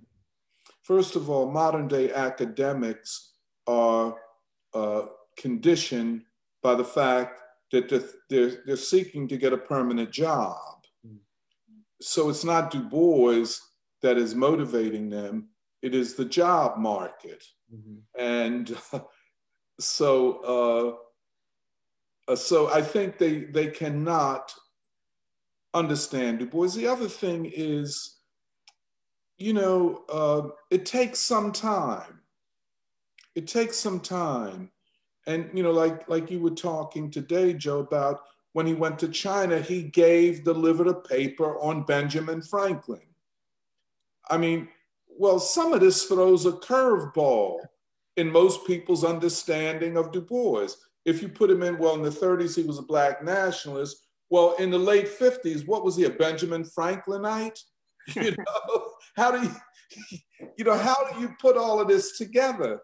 Um, this huge package, this huge presence in the intellectual life. And I always ask the question what does it say about a Black intelligentsia that has more problems with Du Bois um, than they do with a multitude of le- lesser thinkers. Mm-hmm. What does that say about, you know, a lot of this writing on Du Bois says more about the writer than it does about Du Bois. And that's, you know, that's where David Levering Lewis, the biographer, completely falls down and exposes who he is. Said his his um, assessment of Russia and America said more about David Levering Lewis than it did about Du Bois. You know, and I'm I question whether he even read the piece. So that's what you know. I hear you, Joe. I I just um, people, working people, ordinary people have a greater capacity to understand Du Bois than these academics. Mm-hmm. Because the ordinary person, the working person, is seeking knowledge and truth and a way out of the crisis. The academic is, is seeking a way to get tenure, to quote, get published. And we know what that's about, you know. Uh, Don clarifies he was referring to evolution totally, including Hegel. Yeah, yeah. Uh, it's almost we're dealing with a higher level of synthesis, mm-hmm. a more complex level of synthesis. It's like going from Newtonian um, physics uh, to quantum mechanics and beyond. Mm-hmm. Something far less predictable, mm-hmm. uh, and that it requires you know, it requires, and I, would say this, Don, reading Du Bois requires an honesty and genuineness on the part of the reader. Uh, and, and that's, I know when I talked to Michelle about this, you know, the awe, you just feel at, you feel humbled, but you also feel uplifted by Du Bois's writing. I've never experienced such with any other writer, to be mm-hmm. honest about it. Uh, Nabila also writes, I went to his museum in Ghana. Are there any copies of the work that he started while in Ghana? Wasn't it an encyclopedia?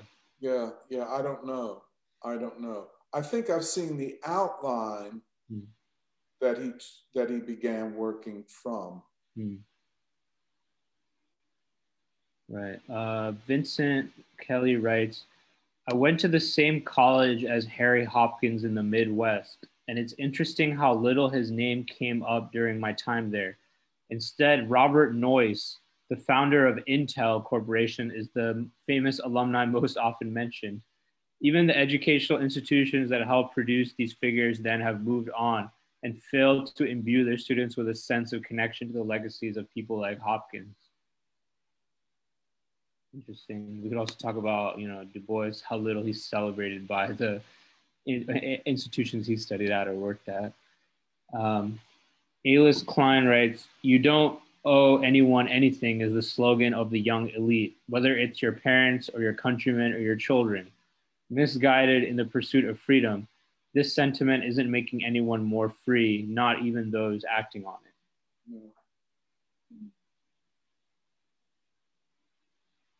Uh, Emile Palmier writes, I think this notion to flee America and the problems of American society remind me of the insular trend of identity politics. The idea of a freedom from one's responsibility towards their own government seems very similar to the rejection of the international nature of all our human mm. conflicts. Yes. That's a good way of putting it. Yeah, definitely. Yeah. No, I, I definitely think there are parallels. I mean, they, you know, because a lot of revolutionaries they talk about freedom and responsibility going together. Mm-hmm. You know, that's really the meaning of freedom when everybody takes responsibility for each other and for right. humanity, and is free to to pursue that in the best ways.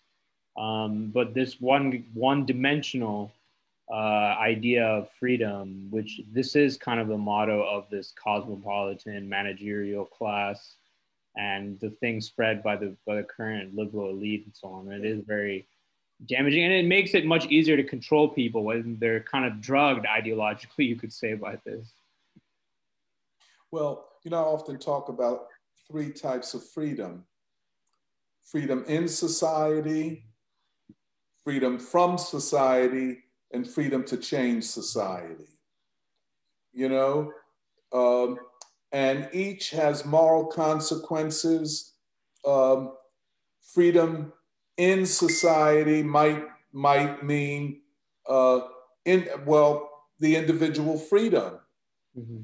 to make money and to live well in a society where everybody's doing bad. Freedom from society is to withdraw from the whole thing and find your own place. And freedom to change society, I think, is the only real moral choice in the face of injustice and such. Mm-hmm. Yeah, I mean, definitely. I mean, we discussed in the year of Gandhi about how Gandhi's formulation of freedom, he wrote about how rights always are coupled with duties. You cannot separate the two. In order to build a free society, everyone has to exercise their rights and their duties. Yeah. If you read the, interestingly, if you read the Constitution of the People's Republic of China, there's a whole section which is called the rights and duties of the people and it outlines the rights of the people and the duties of the people and they're also supposed to go together and uh, you can't i think it's very difficult to build a moral society without without that uh, being at the heart of it free this kind of one-dimensional freedom just brings about the freedom to exploit mm-hmm. The other thing is, I think that constitution of the Chinese People's Republic is an acknowledgement of their having gone to the state of the whole people. Mm. Because, see, our constitution is predicated upon the idea that the individual must be protected from the state. Mm-hmm. You know, mm-hmm. uh, and the Chinese constitution is based, is predicated upon the idea that the people are the state. Mm-hmm. And so. mm-hmm. Very interesting because because in uh, the kind of academia here, they're framing that as a very sinister thing. Like they're saying, oh, the people and the state are one, are fused. So that was what will lead to authoritarianism and exploitation. Whereas it's the opposite. When you separate the people from the state, then the state basically is used by a, a small elite and that small elite themselves are protected from like like Du Bois was describing actually here about how the Supreme Court stepped in and tried to, to end different progressive parts of the New Deal yes. because they said, oh, it's unconstitutional. The rights of property are protected from the state because that was put there. I mean, as a, by a conservative wing who wrote the Constitution that wanted to protect property from the state in the in the event that the state would ever be taken over by the people. Uh, you know what they called mobocracy. Uh, so that's you know it's a very important distinction. I mean, and that's what we're coming up against again now with the this uh, current political crisis here, and we do have to look to this model of the state of the of the whole people. You know, it's like um, like the Panthers. Uh, major slogan was "All power to the people." Mm-hmm. You know, and whether they could implement it or whether it could be realized at that time, it remains uh, a, a, a slogan that's at the pinnacle of the fight for democracy. And, and more than anything, I guess I would say that the Black Panther Party was, a, was an advanced detachment of the fight for democracy. All power to the people, you know, which thus transforms the state uh, from an enemy of the people to the people themselves. Mm-hmm. Yeah, didn't they hold a Revolutionary People's Constitutional Convention? Here in Philadelphia at Temple and the Church of the Advocate. So there was a time when this was seriously Absolutely. a political agenda. Absolutely. And I agree with you. I mean, without this type of knowledge, without this type of discussion, what are people left with? Mm-hmm. I mean, if you're 25 years old and you've never heard a discussion like this, mm-hmm. how do you think? What do you do? You know, what is what is your psychological state mm-hmm. If you've never heard a discussion like this? Mm-hmm. Mm-hmm. Yeah, and even uh, even FDR talked about the Second Bill of Rights uh, in yes. last year in office. Right, right to employment, yes. farmers' right to income, freedom from unfair competition and monopolies, housing, medical care, social security, and education. These are so it's just important in terms of just doing this history because it lets you know that there's a possibility of this being taken seriously in the U.S. in the U.S. political discourse, something people yeah. would actually fight for not you know Joe Biden and Kamala Harris, and that's the best you get is a fourteen hundred dollar check. you got to struggle for that. that. that. means revolution if you get that check. Look, or as uh, as my friend John Jeter calls them, Jolton John and Cam Cam. he's, crazy. Cam Cam.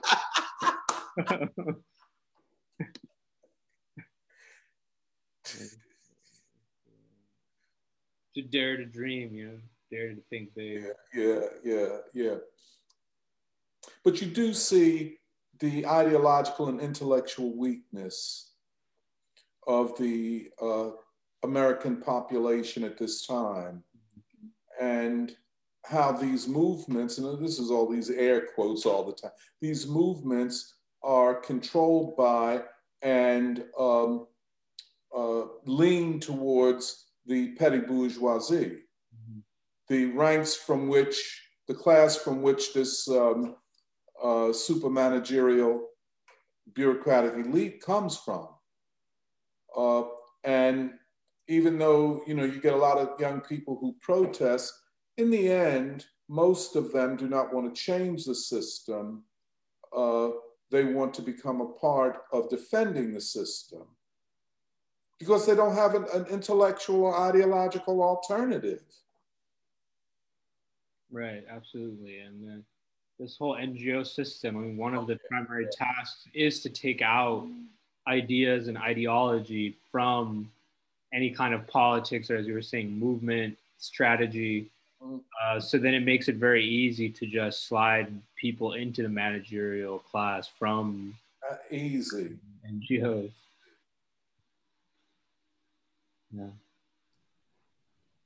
And um, one of the well, I guess one of the main direct comparisons that we've already talked about was um, like how does the New Deal that Du Bois describes compare to the Green New Deal of today? And I mean, I was like, you know, like even in terms of the jobs, like I was looking into this, um, like just now in terms of like, you know, Biden says he's going to create like 10,000 new jobs or whatever. He's going to create like tens of thousands of new jobs.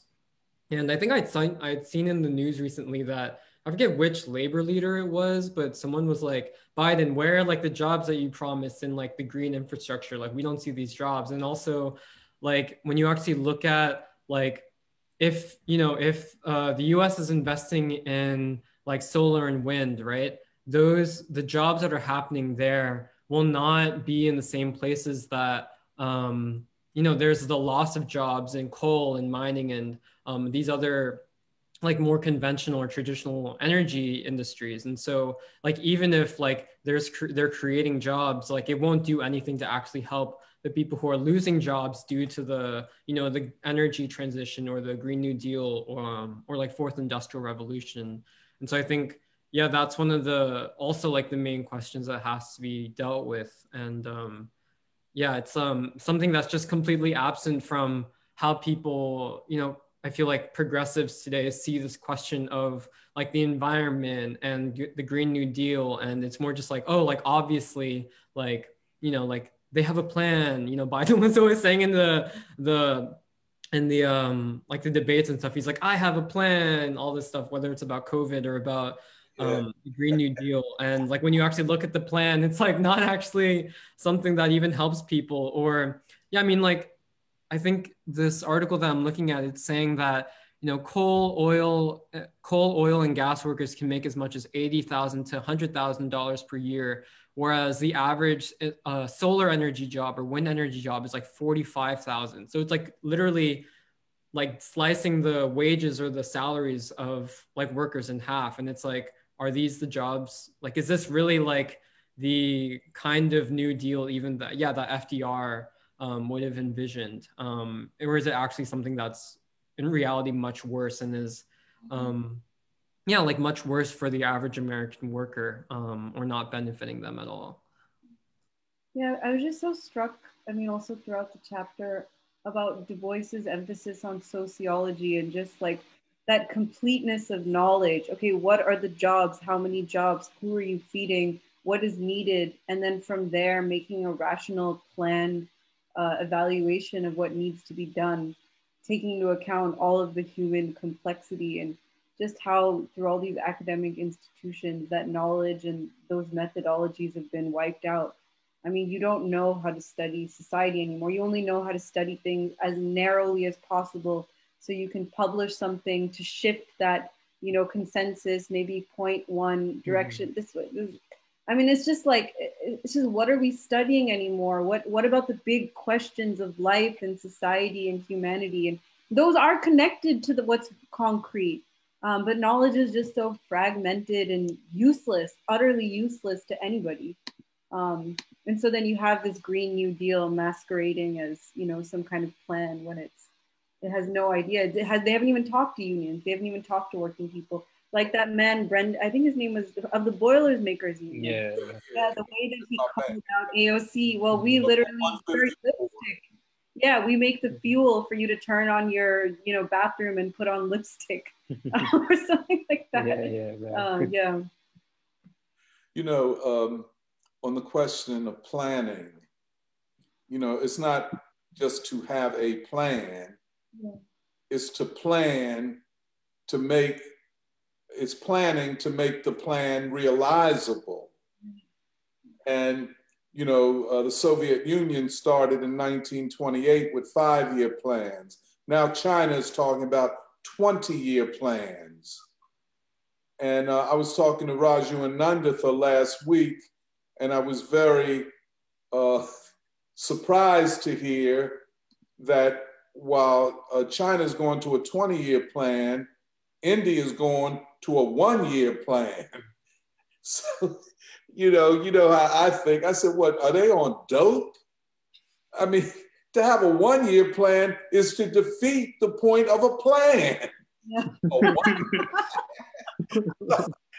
I mean, you're at the level of Joe Biden in that. Yeah. Mhm. But uh, but the Green New Deal has nothing in common with the New Deal Mhm. because the Green New Deal is to further concentrate power in fewer and fewer hands. It is a part of the dictatorship of the of a smaller and smaller elite. The New Deal, as Du Bois describes it, was power from below. Uh, and I think Cory Morningstar has it right. There's a lot that's suspect about the Green New Deal. Uh, and I'm more interested in the ecologists in China and India and other places. Uh, there's something very suspicious about the Green New Deal. Yeah, the point about above and below is very important because I mean, as Cory Morningstar and others have shown, this Green New Deal being so manufactured from above, these organizations being created, people being paid to go and protest and all kinds of stuff. But if you compare that to the New Deal, which was really a kind of a populist program, I mean, it, despite its limitations, I mean, it was like millions of people going out there, voting, joining the uh, political party, joining labor unions, building them up, going on strike, pushing the government to go further. It was it was very different, and that would involve wide swaths of people, masses of people, and this is like you know, this is just putting out a few people from this. caricature of the New Deal. Right, right. But I mean, it shows the weakness of understanding of history that people Yeah, that they well, true that. Yeah. people can use that term.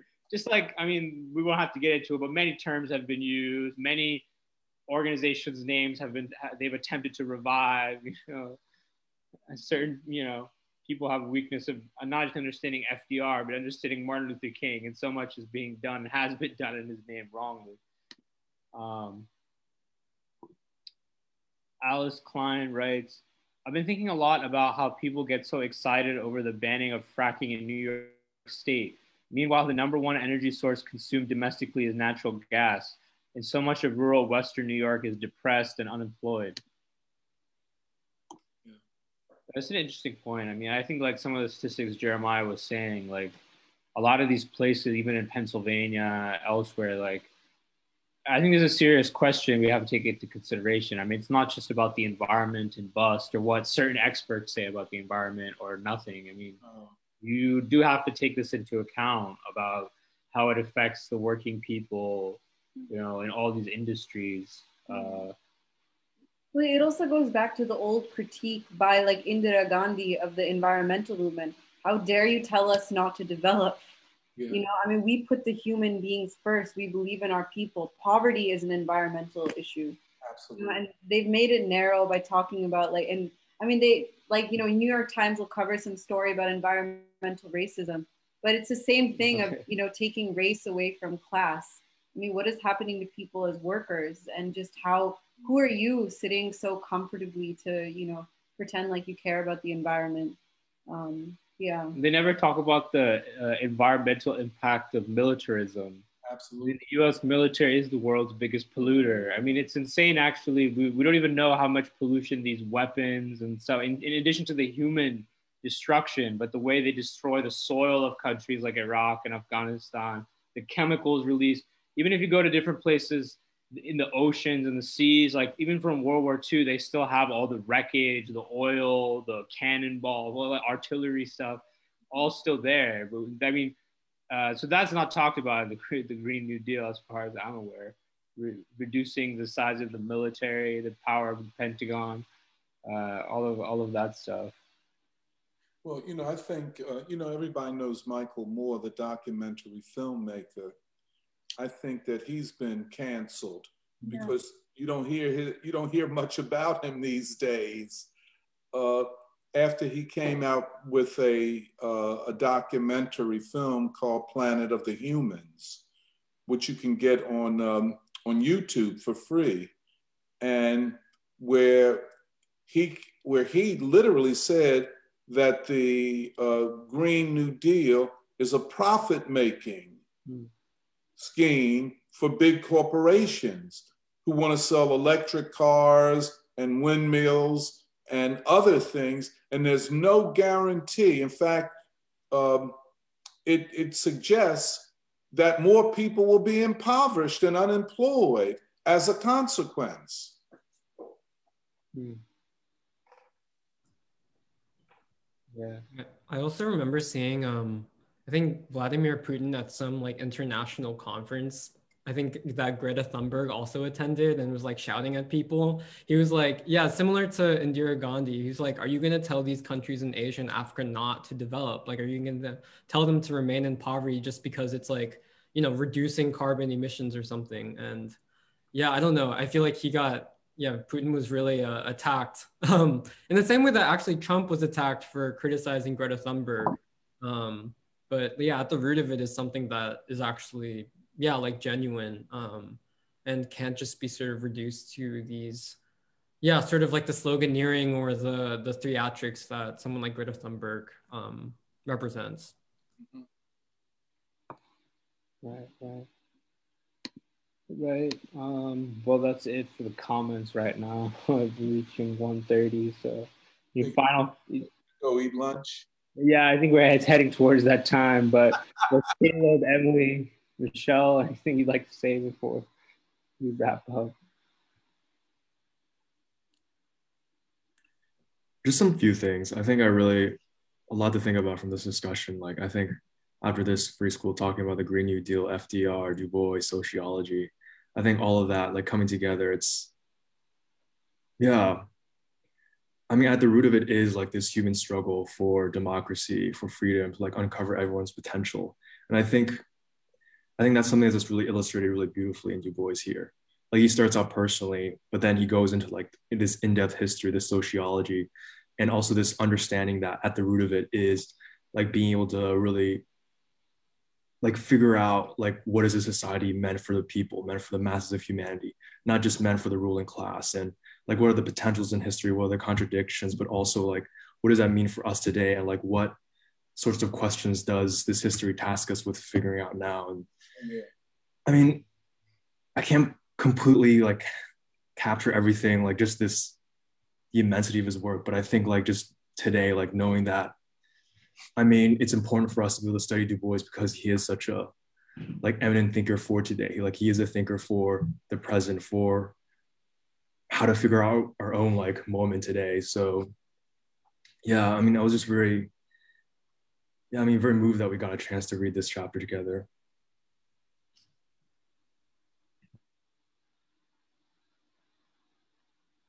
Yeah, I think last thing for me is also just I know it's a small point, but his Du Bois's humility and when he was describing his journey, like going to Harvard and getting a fellowship, he says, he says, my experience, the fact that I am, you know, I've gotten certain degrees and like I'm known known to a certain degree is not exception it's exceptional not characteristic of america. And talking about planning in some ways he's basically saying that's the that's the human importance of planning um, or a planned economy where like he says he's like i was only given these fellowships or was allowed to go to harvard because of certain chances um, so i was so lucky and otherwise i would have been lying in the ground in a grave just like thousands of other young black men who had just as equal of gifts as me mm. um, and so just his humility too and how the way he tells the story of himself is not really about himself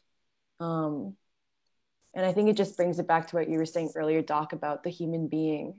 And like even when we talk about planning at, at its ultimately at its root, it's about the human being. And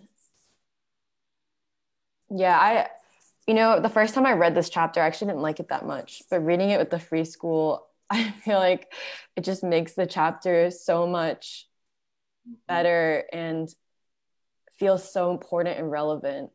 Um, and I'm really, you know, I didn't think I would say this, but I'm pretty excited to read the rest of the chapter about FDR.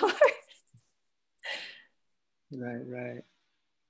All right. Well, Michelle, uh, as the reader, any final message or preview for next week?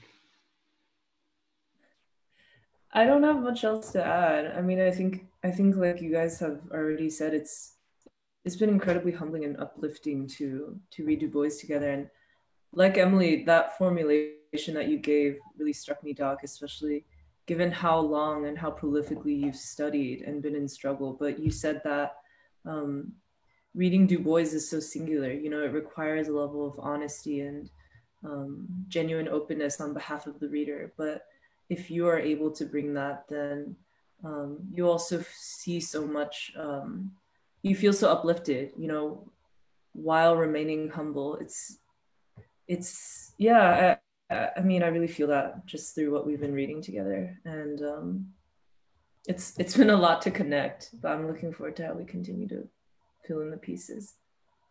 All right, great. Well, thanks everyone for joining us on live. Could I just make one announcement? I think, uh, I think next week we're going to celebrate Du Bois's 153rd birthday.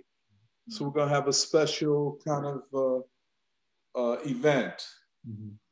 I don't know that we'll be reading the rest of this chapter then, but I think it's going to be very, very uplifting mm-hmm. what we're going to do. I'm, I'm actually glad. I'm glad you made that announcement. That's important. Yeah, and uh, we're very excited for it. Just to give one preview of something which will be kind of premiering to the world on uh, this uh, birthday of Du Bois's is a translation of a obituary written about Du Bois by a prominent Chinese writer in was it in People's Daily Chinese newspaper? Yeah. Uh, so we're looking forward to uh, Michelle will be reading that, and uh, so you should all join us next week to uncover this bit of history which nobody has really delved into. In and, and I'd like to ask uh, Johan, you and Meghna, do we have um, Nehru's uh, uh, message on the death of Du Bois. We'll have to look we'll into that. Look, we'll yeah. have to look into that. Yeah. yeah. I, I, was also thinking we would play or read something from E.S. Reddy about yes, uh, true. Du Bois. So we'll definitely have all these tributes. Yeah. We'll dig them up as best as we can and uh, excited to share it with everyone next week. But uh, thanks for joining us. And Happy Lunar New Year. Happy New Year. Happy, happy New Year to everyone. And to Beverly Lomax, who wished me a happy Chinese New Year on Thursday. All right. And we'll see everyone then. Next week, tribute will be same day, same time. Bye.